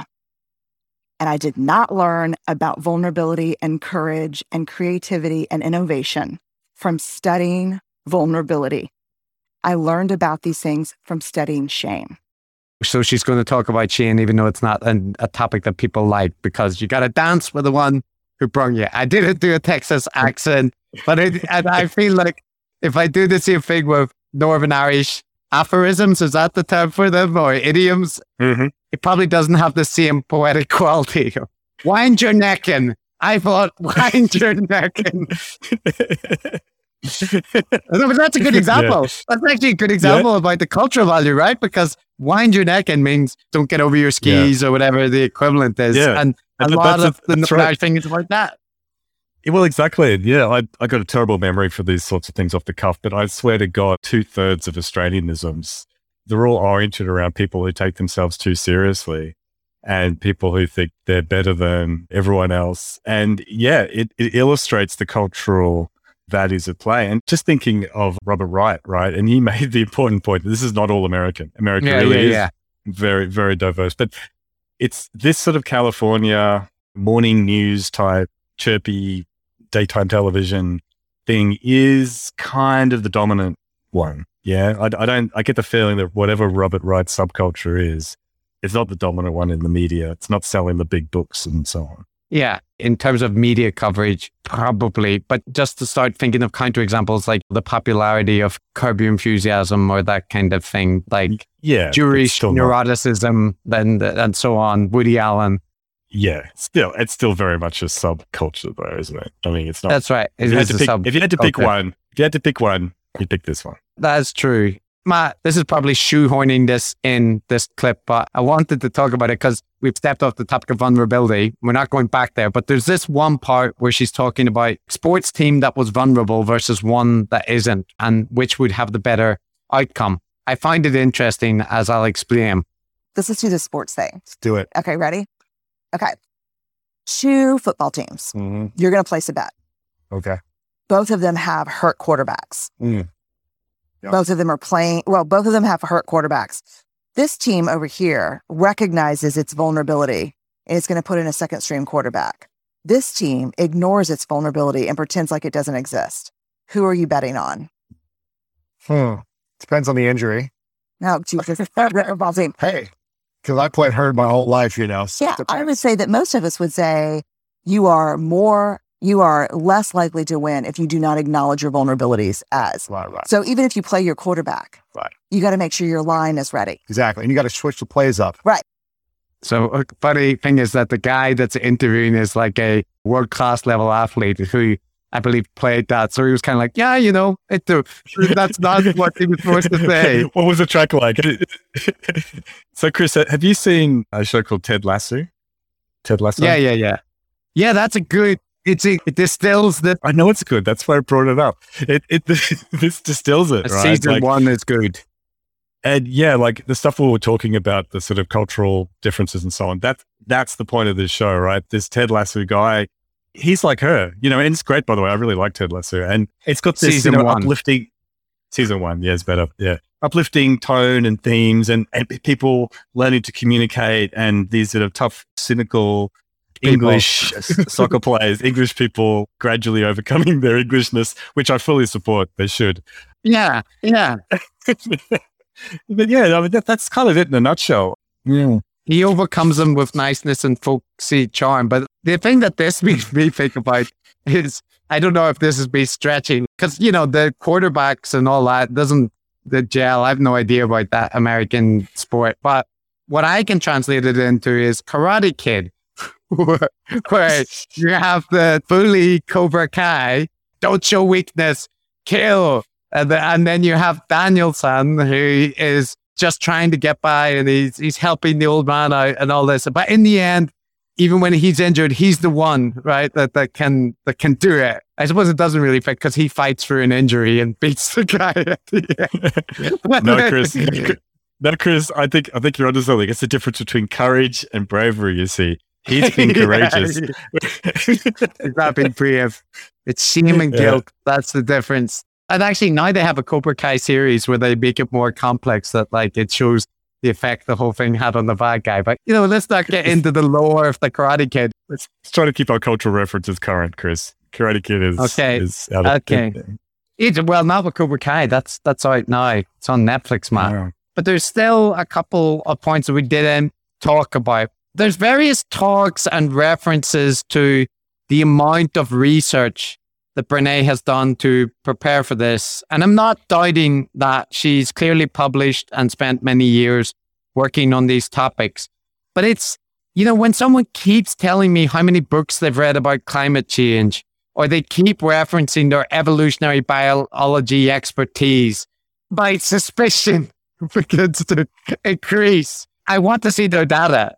That's the thing that begins to percolate in my soul. So she refers to herself as a researcher storyteller. And, and this dual thing where she mentions that she's mainly concerned with qualitative data, but she also presents herself as a very empirically minded person. She just wants to base the data and put things down. And if you can't measure something, it doesn't matter and all this kind of thing. Uh, there was a bit where she described research and it just, I've never thought about research like this, but um, listen to how she says it, Matt. I could not believe I had pledged allegiance to research, where our job, you know, the definition of research is to control, control and predict, to study phenomenon for the reason, for the ex- explicit reason to control and predict. And now my very, you know, my mission to control and predict had turned up the answer that the way to live is with vulnerability and to stop controlling and predicting. This led to a little breakdown. So, so my version of research is it's about understanding what's happening. It's about producing knowledge about a phenomenon and like predictions and it's not about like necessarily controlling phenomenon. Controls are important in experiments and that kind of thing. Predictions are important if you want to have inferential models and all that kind of stuff. But Hmm. research is a pretty broad category and it just is like an approach to understand things better. Have I got like a weird definition of research? Uh, oh, look, yeah, you're right. She does refer to her, research and all the things she's like during her research and so on, very much in that TED talky way. And, and here, here I am to show you all this wonderful nugget I found in my time in the mines. But I mean, I get the sense that her main research is in kind of like that might give people the impression that there's this massive program of work with all of this empirical data and all these different studies and so on. And like just from a brief check, it seems more like a couple of qualitative theoretical kind of papers written in social work journals. Yeah. yeah, but she is referencing thousands of data points. So listen to this. My one year has turned into six years, thousands of stories, hundreds of long interviews, focus groups. At one point, people were sending me journal pages and sending me their stories, um, thousands of pieces of data, um, and six years. And I kind of got a handle on it. I kind of understood this is what shame is, this is how it works. Thousands of pieces of data, Matt. I haven't been able to find it in Google Scholar. Admittedly, I haven't looked super carefully. It maybe it's there somewhere. It would be more helpful if you had a Google Scholar page but I haven't seen any massive data. Well, sets. you know, but uh, like it's not that surprising, right? You do enough interviews, you do diary studies. I mean, I get a thousand data points in almost every online survey I run with little. Well, but thousands of qualitative data points is a little bit more unusual. Well, that's she, different. She, she, was referring to people sending her in her their stories, which happens when you have a public profile. And I'm reminded of the Owl guy who wrote uh, stuff about synchronicity, where he put stuff out there asking for people about their strange experiences with owls. And, and he also talked about the thousands of data points that he had and came to the conclusion that owls were multidimensional creatures from outer space. Yeah, or that crocodiles are cooperative hunters, as we've discussed previously. but there's like this image, and this is something that you have to do if you give a TED talk to a certain extent. I'd like to see someone who doesn't do it, but the image of the kind of lone researcher. I'd like to hear someone come to TED and say, "Here are some thoughts I had in the shower." that would, be, that would be, no, be I would like them to say, "I work in this research area. Lots of people have done good work, and here's me synthesizing it." Right? Yeah. My role is a cog in the machine. That's not what people say, and this is an illustration of it.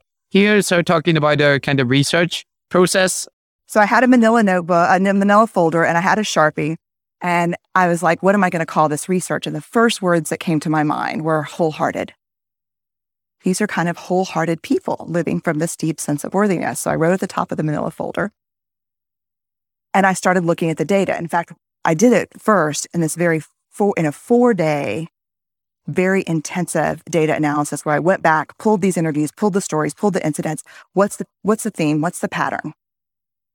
My husband left town with the kids um, because I always go into this kind of Jackson Pollock crazy thing where I'm just like writing and, and going and kind of just in my researcher mode. It's the kind of model of, I'm not saying this does not happen. People do go into hardcore research mode and dig into data and just blitz things for a week or whatever. But it's also this image of the crazy genius with the notes strewn over the room, just putting things together and having this eureka moment where I've got it. I know what it is that makes people connected. And my view of research is different. And it's more that people contribute pieces to a research program. Mm, yeah. Which is cumulative over time and which relies on insight, but it isn't that each yeah person is generating their, they shouldn't need to generate an entire new theoretical system, but people do like to do that. But I think it's an unfortunate aspect and it's not reflective really of how a lot of actual research and science functions. It is reflective of how people become popular and give TED Talks and get on talk shows, though. It is. Yeah. So it relates to that guru quality of having these revolutionary theories. And I think a lot of her stuff is fine and good, but to the extent that it is fine and good, it's congruent with stuff that is very well known. And it seems to be packaged up in the self help mold. There's nothing wrong with that, which makes it more about inspirational quotes. But I haven't seen any evidence of it being a revolutionary theory. I mean, looking at the papers, there is a lot of theory there there's a spider web in this one here, which mm. has these two dimensions. One dimension is who you should be, and the other dimension is what you should be. And there's all these things, friends and magazines and media and stuff scattered around it. That's what some people describe as theory. It's a chaos dragon. It's a chaos dragon. Yeah. I mean, and if you look at most of the prose, there's heaps of citations to all of this stuff and it's, it's fine. But to the extent that there's new stuff, they talk about various continuums, like the vulnerability continuum and the reaching out continuum.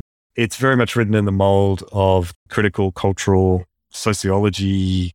We are showing our our academic biases here in terms of the kind of research that we like. But a point that I would emphasize that like the chaos dragon is demonstrable about this is that people see the problems when these interpretive frameworks are woven by people who they disagree with or find that they think might be having a negative effect, like Jordan Peterson. So when he does these mm. diagrams about dragons and metamyths and, and so on, people mock them as what's this supposed to mean?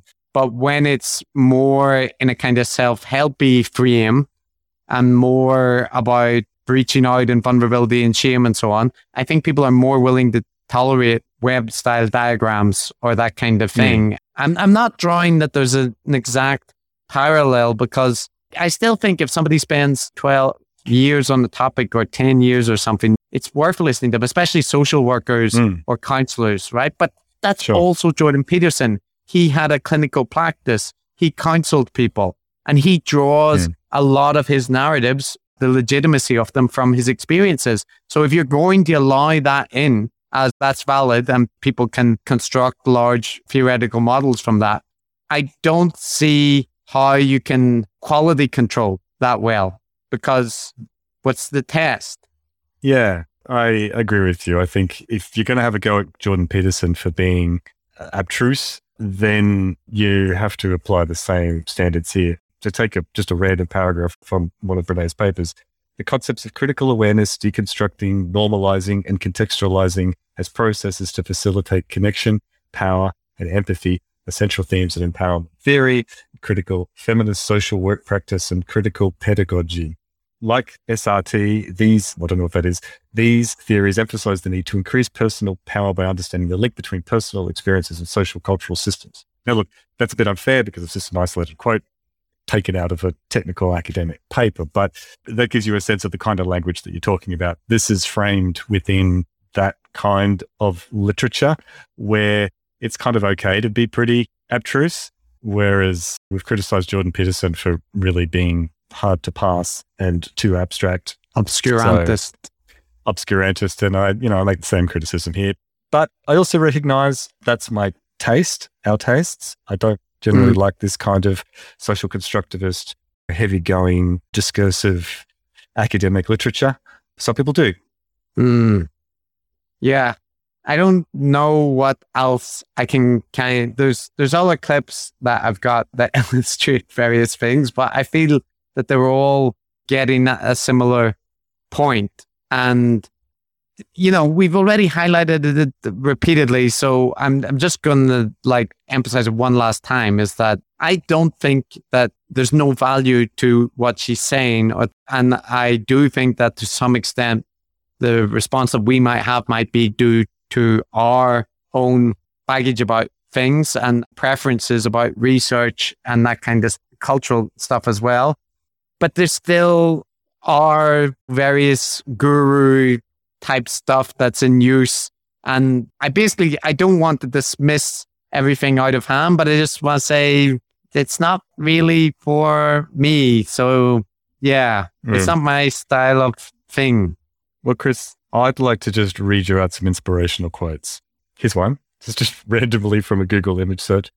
The way I see it, if you want the rainbow, you got to put up with the rain. Out of the mountain, this is another quote, out of the mountain of despair, a stone of hope. Success is not final, failure is not fatal. It is the courage to continue that counts. If you've accepted your flaws, no one can use them against you. This sounds kind of familiar, doesn't it? Compared to what we've just been talking about. I don't have a problem with any of those inspirational quotes, right? There's nothing, mm-hmm. you know, I, I think many people could read that, those quotes and get something from them. And I guess I feel the same way about pretty much all self help, not even Brene Brown in particular. And I agree with you. I'm not saying there's no value in this. And I didn't even say there was no value in Jordan Peterson. I think if some people need to hear these messages to help them with their lives. And there's nothing wrong with being culturally localized to the United States. I mean, she's American. It's okay for her to be American. so that's not a criticism either.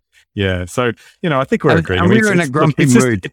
We're in a grumpy mood. I mean, Brene, she seems nice Sorry, as it's well. It- I, I, she does. She does. And it's it's probably it's a unfortunate timing to be in a grumpy mood with material. It's gonna rub you the wrong way, but isn't fundamentally that bad. I I think she Chris, Chris, just unfortunate. Chris, Chris, Chris, if you want to succeed, focus on changing yourself, not others. yeah. that's, that's, that's Yeah. Shut up. Shut up. Um so hold on, Matt. I'm gonna I'm gonna try to change the energy. I'm gonna talk about a couple of clips that I thought were good. These are my positive points about what she was talking about. Just two examples. So one, this is her talking about when she was asked about, you know, she talked about her upbringing and issues that she had and and so on. And then she was talking about people doing what they're doing wrong with raising kids and stuff. But then she said this. because I know you did something on that this morning. So I guess how can parents listen to this and be aware and be willing to move forward in a different way of learning something new when they're so stuck in their ways, potentially, that it's worked for them to this point to get to where they're at? You know, I think I believe this with my my whole heart. I believe that 99.9% of parents are truly waking up every day and doing the very best they can with what they have. Yeah. Um, I don't think there are a lot of parents who wake up and maliciously try to screw up their kids or hurt their kids or belittle or shame their kids. Um, I think we're doing the best we can with what we have. And so I think to let go of the idea that if I have done something that I could have done better or that I could learn from, Yeah. So you get the idea. I like that because it was a message that we've probably been emphasizing on this that people are all right and that not everything is going to go right and so on, but not everyone can do all the stuff. And fundamentally, people are trying to do what's right. And I appreciated that sentiment being expressed on that kind of self help thing. Just telling people, and, and she does do this in her content. I think this is to her credit, is to say, you know, you're all right people are all right and you, you can do things better, but don't be so hard on yourself. And I think that's a nice message. Chris, there's no such thing as a perfect parent. So just be a real one.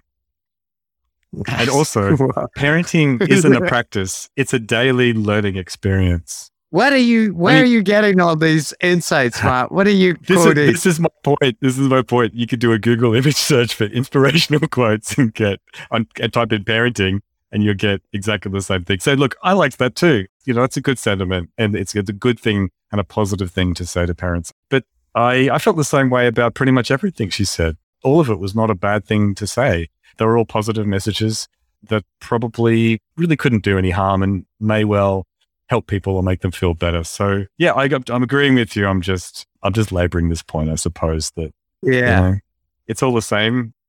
And she did show, you know, she mentioned her weaknesses and stuff a couple of times. And when she was asked about her kids, she did say this. And so I think for parents, it's about understanding, giving yourself permission to not have been, I'm not perfect. Like, you know, like I've never not been a researcher and a parent. My husband's a pediatrician. Our kids will be in therapy. You're right. And the reason why I think that'll be so successful is there's only two kind of kids you raise kids who will ask for help when they need it, or kids who won't. And that's as good as it gets is to raise a kid who'll ask for help. I, I like, you know, the notion that her kids will definitely be in therapy because of her, like her and her partner's jobs or lifestyle. So that's uh, Mm, yeah. self awareness, right? That's nice. Yeah, yeah. Look, and I'm, I'll stop being a cynical bastard. And you almost don't need to play quotes to illustrate my point because I, I find it really likable. She seems very nice. I like the folksy charm. I like the Texan vibe. We're kind of contrasting American culture with the cultures we're from. But I, I like American culture. I like the positivity. I like the lack of passive aggression. Yeah. I just don't want to present it as the model that we should all aspire to follow. because you because uh, you can't because you can't. That's why. yeah, because I can't, and I, I don't think it's necessarily the one size fits all model for all people in the world. But Well, you know, have to walk. like you have to walk your own path. You have to walk your own path, Chris. You know, you There's no one to- that can follow Matt. There's no one that can tell me. There's no one doing what I do. no, no.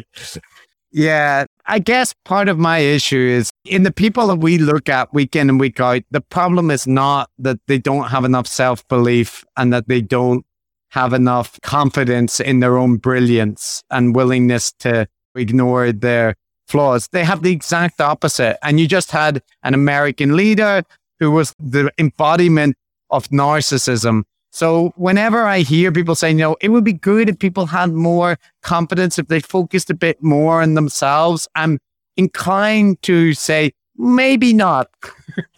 Yeah. Like, you know, maybe Yeah. you're okay. Maybe we we don't need everyone to think of themselves as the most important beings in the universe because we've we've had a lot of trouble with that in the world recently. So uh, that's Yeah. that's my only no, that's the, the the pushback, I guess. Yeah, look, it's, it is hard to articulate my pushback too, uh, but I'll have a go. One of these inspirational bits of advice that is very common, and someone like Brene Brown would definitely agree with, is that good advice to children is to follow your dreams. Don't pay attention to the haters or the people that saying that you're on the right track, but to have that dream because there's one real thing for you and you need to figure out what that thing is and then you need to do it. All right. Now that can be positive advice, but as a very practical matter, there's a lot of people out there, young people, for instance, who have decided that their dream is to be a journalist or their dream is to be an architect. And it can sometimes be bad advice, say, to keep barreling on with that without paying attention to the pragmatics of the world and what the world is actually needing right now. And maybe the world needs, I don't know, statisticians, for instance. That's not the kind of thing that a young person is going to sort of immediately spring to. But the vast majority of people who are successful are, are often the ones who identify what's needed, where the sort of gap is, where the demand is, rather than looking inwards and following their dream. Now, I may well be wrong about that. You know, I'm sure you could think of hundreds of examples either way. But my point is, is that the inspirational advice isn't always 100% right. It might actually sound good, but actually might not always be the best advice. Maybe the best advice is a bit more messy sometimes, a bit more complicated. Yeah. I think that's a nice summary note to end on with Brene. She's definitely guru stock. We sometimes look just at whether we regard people as being harmful or not overall. I would say in my assessment, she isn't. You know, she's more at the Rutger Bregman side of the pool when it comes to gurus and that. And yeah, and I apologize if the grumpy, snarky, annoying Australian and Northern Irish emotionally unavailable men have allowed our grumpiness to infect our analysis. But we're all trying. We're all just working to be better Working versions of ourselves. And Yep. I accept me for who I am. I belong. So I don't may- need a tribe map be- because I'm a tribe of one. I'm a tribe of one. You, you might need you might look i don't often say this but you might you might need to grow a little bit uh, I, I don't know not that just you specifically yeah, the, the, maybe, maybe. But uh, yeah, so that's that's Brene done, decoded, sense made.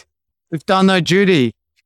And, thank you uh, Brene. it was yeah. it was it was nice to, it was nice to spend some time with Brene. it was it was pleasant it wasn't the least bit awful so good on you No, Brene. definitely. keep it up compared to many of the previous weeks and forthcoming weeks.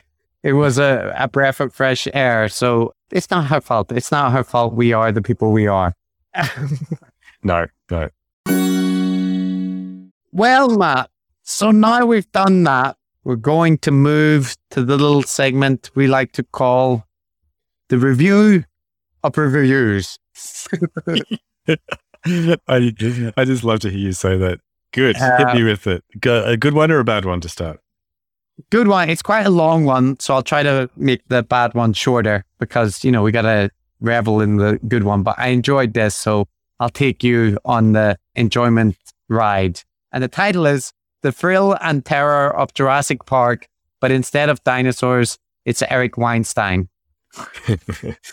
And this is by Lavelle in Australia, Matt, at that. Hmm, nice. or Lavio. Anyway, academia can be a brutal and hyper competitive environment where those that succeed are often characterized by senseless overworking and impressive metrics rather than the ability to produce original, meaningful, and robust research. Even when such research is produced, any benefit to humanity is frequently undone by public figures wanting to make a quick buck. As a graduate research student, this realization has crushed the naive vision of scientific research I once had, and the motivation to pursue an academic career has been severely lacking. Isn't that depressing, Matt? It's depressing up till now. Mm, yeah. It's tough Where- out there. Yeah, let's see what the change is. What brought the change, though? However, this has all changed after becoming a regular listener of Decoding the Gurus, where two academics entertainingly dismantle the rhetorical devices and Twitter habits of Eric Weinstein and, on occasion, other public figures. Oh, this has been hugely inspiring and has reinvigorated my enthusiasm to pursue a career in scientific research. I now see that my previous dreams of prying open the fundamental rules of the natural world to further noble causes such as the curing of deadly diseases are simply distractions from the true reward of a successful academic career. Running your own niche podcast where you get to talk to Sam Harris about tribalism for three hours. Is that it? Is that it? That's it. That's Oh, it. well, That- Well, that's great. I mean, this is what we do. We inspire people. It's not about changing the world. It's not about having revolutionary theories. It's about keeping your head down and grinding, grinding away, getting those metrics up, and eventually you too can have your own podcast. That's right. And and engage with Sam Harris. He's agreed to that if you do it. So just Hmm. just contact Dave Pizarro. He'll arrange it for you. So the next one, Matt, this is another five star review. I'm sorry. They were all five star reviews this week because that's all I've got available. Um, Ah, But but there are two criticisms buried in the the wall of praise that we'll chisel out and explain why they're wrong. so, so this is five stars by your basic Melissa, and it's called Finding This Podcast. I didn't know how much I needed a podcast analyzing contemporary voices who claimed they have cracked the code of life until I found it. Listening to it is like medicine. I love Chris and Matt's chemistry. Listening to their podcast on Jordan Peterson was like getting a full body massage in my head. I like Uh, it. yeah, it's quite an image. I deeply appreciate the insight they have given me into Brett and Heller Weinstein, but I wonder why they are incapable of acknowledging that people admire Brett because he stood up to political correctness mania and paid the price. And I wonder Mm. why they don't recognize that Jordan Peterson has gotten a lot of disaffected young men to clean their rooms and redefine self respect. But mainly, I am grateful for the disciplined pursuit of honesty. That's- so, Yeah, that's, great. yeah, you know, that's a, I, I'm not taking that. That's a very positive review. It's very nice. So, thank you very much, you basic Melissa. But there's two points in the middle there that, that stand out, right? It was it was actually an admirable exemplar of a Shit shit sa- sandwich. shit sandwich. That was well done, and it made me particularly receptive to the criticisms. But you go first. Yes. Well, all I was going to say is that I do think we're capable of acknowledging that. And I thought we had that Jordan Peterson has helped a bunch of people and the self help work. Lots of people find it meaningful. And similarly with Brett, part of the reason he's infamous is because of how the Evergreen students presented next to him in the various viral clips that went around. And you can talk about the extent to which he has over exaggerated that situation. But it's fair to say that he has the public profile he does because he's regarded as having took a principled stand against wokeness run amok. Mhm. Yeah, so we acknowledge that. You're basically Melissa. Uh, you're right. That's why people, at least initially, were interested in them. Yeah, thank you, Melissa, first of all, for putting that criticism within the five star review. That's critical. That's critical. That's important. Yeah. That's important. And, it's a very nice praise there too. But yeah, no, look, I feel what we did, but I appreciate in a very long podcast, some of those things can get lost amidst all of the criticisms. But I definitely do, like we said, as much in this Brene Brown episode as well, that Jordan Peterson's self help is fine in the same way. And there are some people who need to hear those sorts of messages, um, and it can be beneficial to people. With regard to Brett and Heather at Evergreen, look, as far as I could tell, it did seem pretty crazy, the antics of the students there at Evergreen, and they were probably hard done by in some regards. It's unclear to what degree their responses or behavior might have been less than ideal, and I make no judgment of it. I'd just make the point, though, that like having sympathy for that kind of backstory doesn't really accredit someone for any of their um, theories or takes or opinions going afterwards. If I, for instance, was, you know, unfairly done by by my university, maybe expelled from academia, I, I might well get a whole bunch of sympathy and support and a raised public profile. It wouldn't make any of my positions any more or any less coherent or interesting or admirable. And so I think they're orthogonal things. But yeah, just saying we agree uh, essentially with, with those two points, though it may, may have been lost in the details. Yeah. So so thanks for the feedback, everyone. That's our review of reviews. Good reviews this week. Nobody said anything that annoyed. we got off, we got light, we got off lightly. I just I'm still I'm still enjoying imagining Eric Weinstein as a dinosaur with Tyrannosaurus yeah. Rex walking the earth and Yes, that's it. That is an image. That is an image. um, that will be hard to not think about. But the next thing we got to do, Matt, is give a shout out to our Patreons. Hmm. Lovely, lovely Patreons who we've been showering with content recently. And I've got a bunch of people to shout out this time. So I'm gonna I'm gonna do it. We otherwise we'll never get through everyone. So we uh, you know, just just just bear with us. So here's the conspiracy hypothesizers for this week. We have Polly Darton, Milan Nigam, Rob W., Giovanni Dassa, Jake, Tristan Follensby, Sharon, Mark McElman, and Matthew Hatfield. And now, Matt, if you could just repeat all of those names and give witty comments about all of them, please, that would mm-hmm. be that would be good. Okay, well, thank you to Polly. That's a pretty name. Um, the Milan, Milan, Rob, Giovanni. It's got a lovely sounding name. Jake. It's a bit, you know, it's a bit, bit, bit boring, but it's okay. Uh, Christian. Um, I don't know if you're a real Christian or if that's just your name. Either way it's fine. Sharon. That's a good Australian name. Good on you, Sharon. Uh, Mark. Mm, yeah, Mark. It's fine. You know, that's what you can say about that. Not good, not bad. Uh, and Matthew, which is the best name of the bunch. How's that? Hi, did you? Hi, did you write those down? what I was saying no, I, I've got this you know, eidetic memory. It's it's amazing. I'm like a machine. Yeah, I've just no. I, I wrote them down. I wrote them down. I, I wanted to, I, I, wanted to let that. I wanted to let everyone know that every one of those people that give us lovely, lovely money is special to me, each in their own. Well, way. except for Tristan Follensby, who you referred to as Christian and made a pun about Christianity. So oh, sorry, God. Tristan. Sorry if you'd listened a bit better. Uh, you might have had something more relevant to say. You, but, were, you were going very quickly. well, they are conspiracy hypothesizers. So thank you very much. Thank you. Every great idea starts with a minority of one. We are not going to advance conspiracy theories.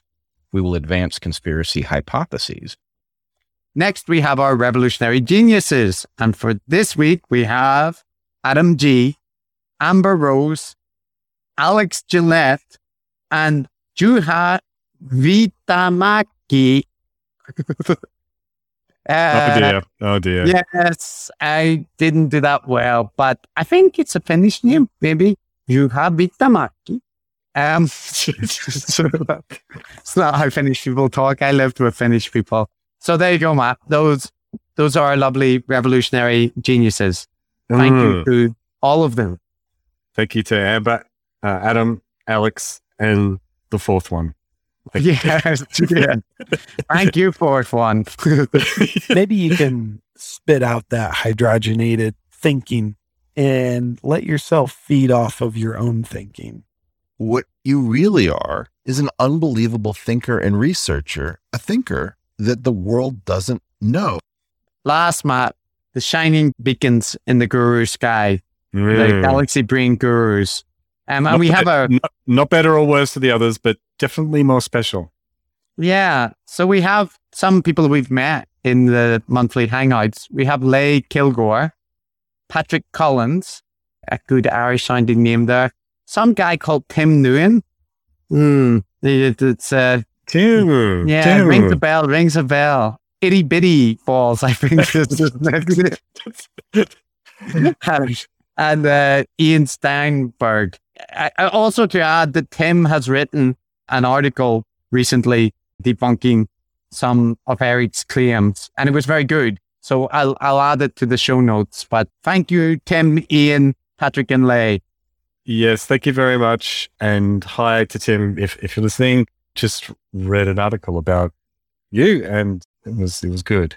By the way, I just want to say Lake Kilgore. I like that name, Kilgore, and I I couldn't remember why, and I realized it's it's the name of a character, Kilgore Trout, which is a fictional character by Oh. by Kurt Vonnegut.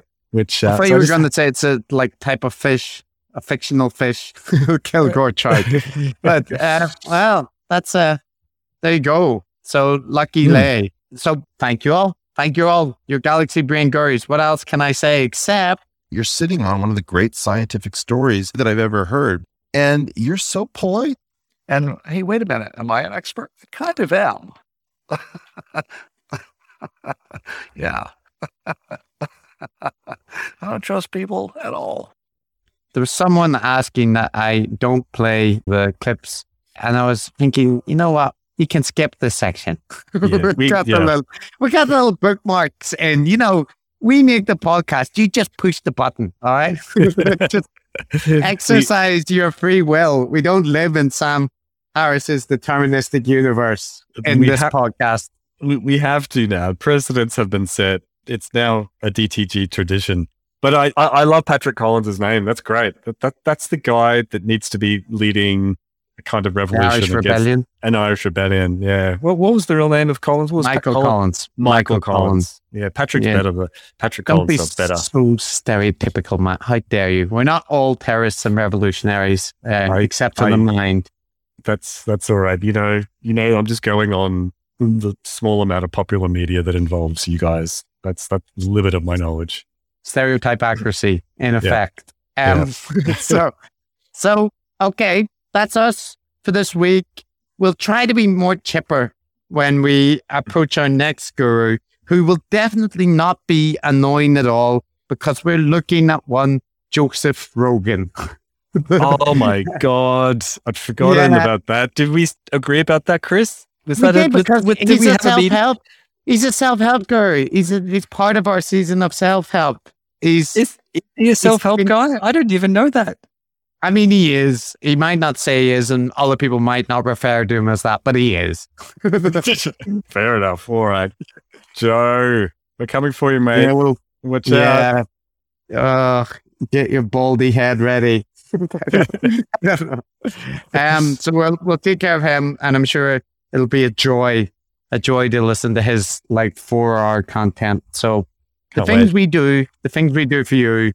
But we do have various places that you can follow us, should you be so inclined. And we've mentioned the Patreon just now.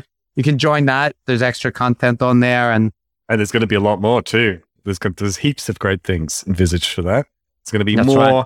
research, goodness, interesting academic stuff this time from me. There's going to be, you know, like a journal club, barometers, journal club stuff where we talk about like interesting articles. So it'll be enlightening, elucidating, invigorating, and inspiring. And for every Patreon, Matt's going to do a 30 minute private consultation about any topic of your choice. yeah, that's that. So just contact Matt. His you'll find his email. Just you know, look around. But the email for the podcast is decodingthegurus at gmail.com, which we periodically check and sometimes respond to. I do eventually respond to everything, just takes time. And then we have the Gurus Pod account on Twitter. We are on Instagram and we're also on Facebook.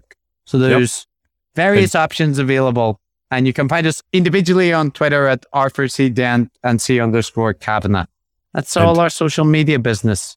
If you're a Redditor, you could go to r Oh. slash decoding Ah, the gurus. With, or the Discord, or the Or the Discord, man. How can we forget the Discorder, people? yeah, I Let's know. Yeah, these are both unofficial, very unofficial, not sanctioned, right. not condoned. We do not. They're rampant with racism and the various yeah, Mm. bigotry. So, Mm. yeah, yeah, just be careful. Be careful out there, guys. Well, what was I going to say? It was something fascinating. Was it? Well, we'll just have to wait till next episode to find out what that morsel was. and um, yeah, Matt, this is fun. So, you know, go What? worship at the feet of your muscle master. Ah, oh, all right. Okay. All right. See you later, Chris. Go do something productive. Bye.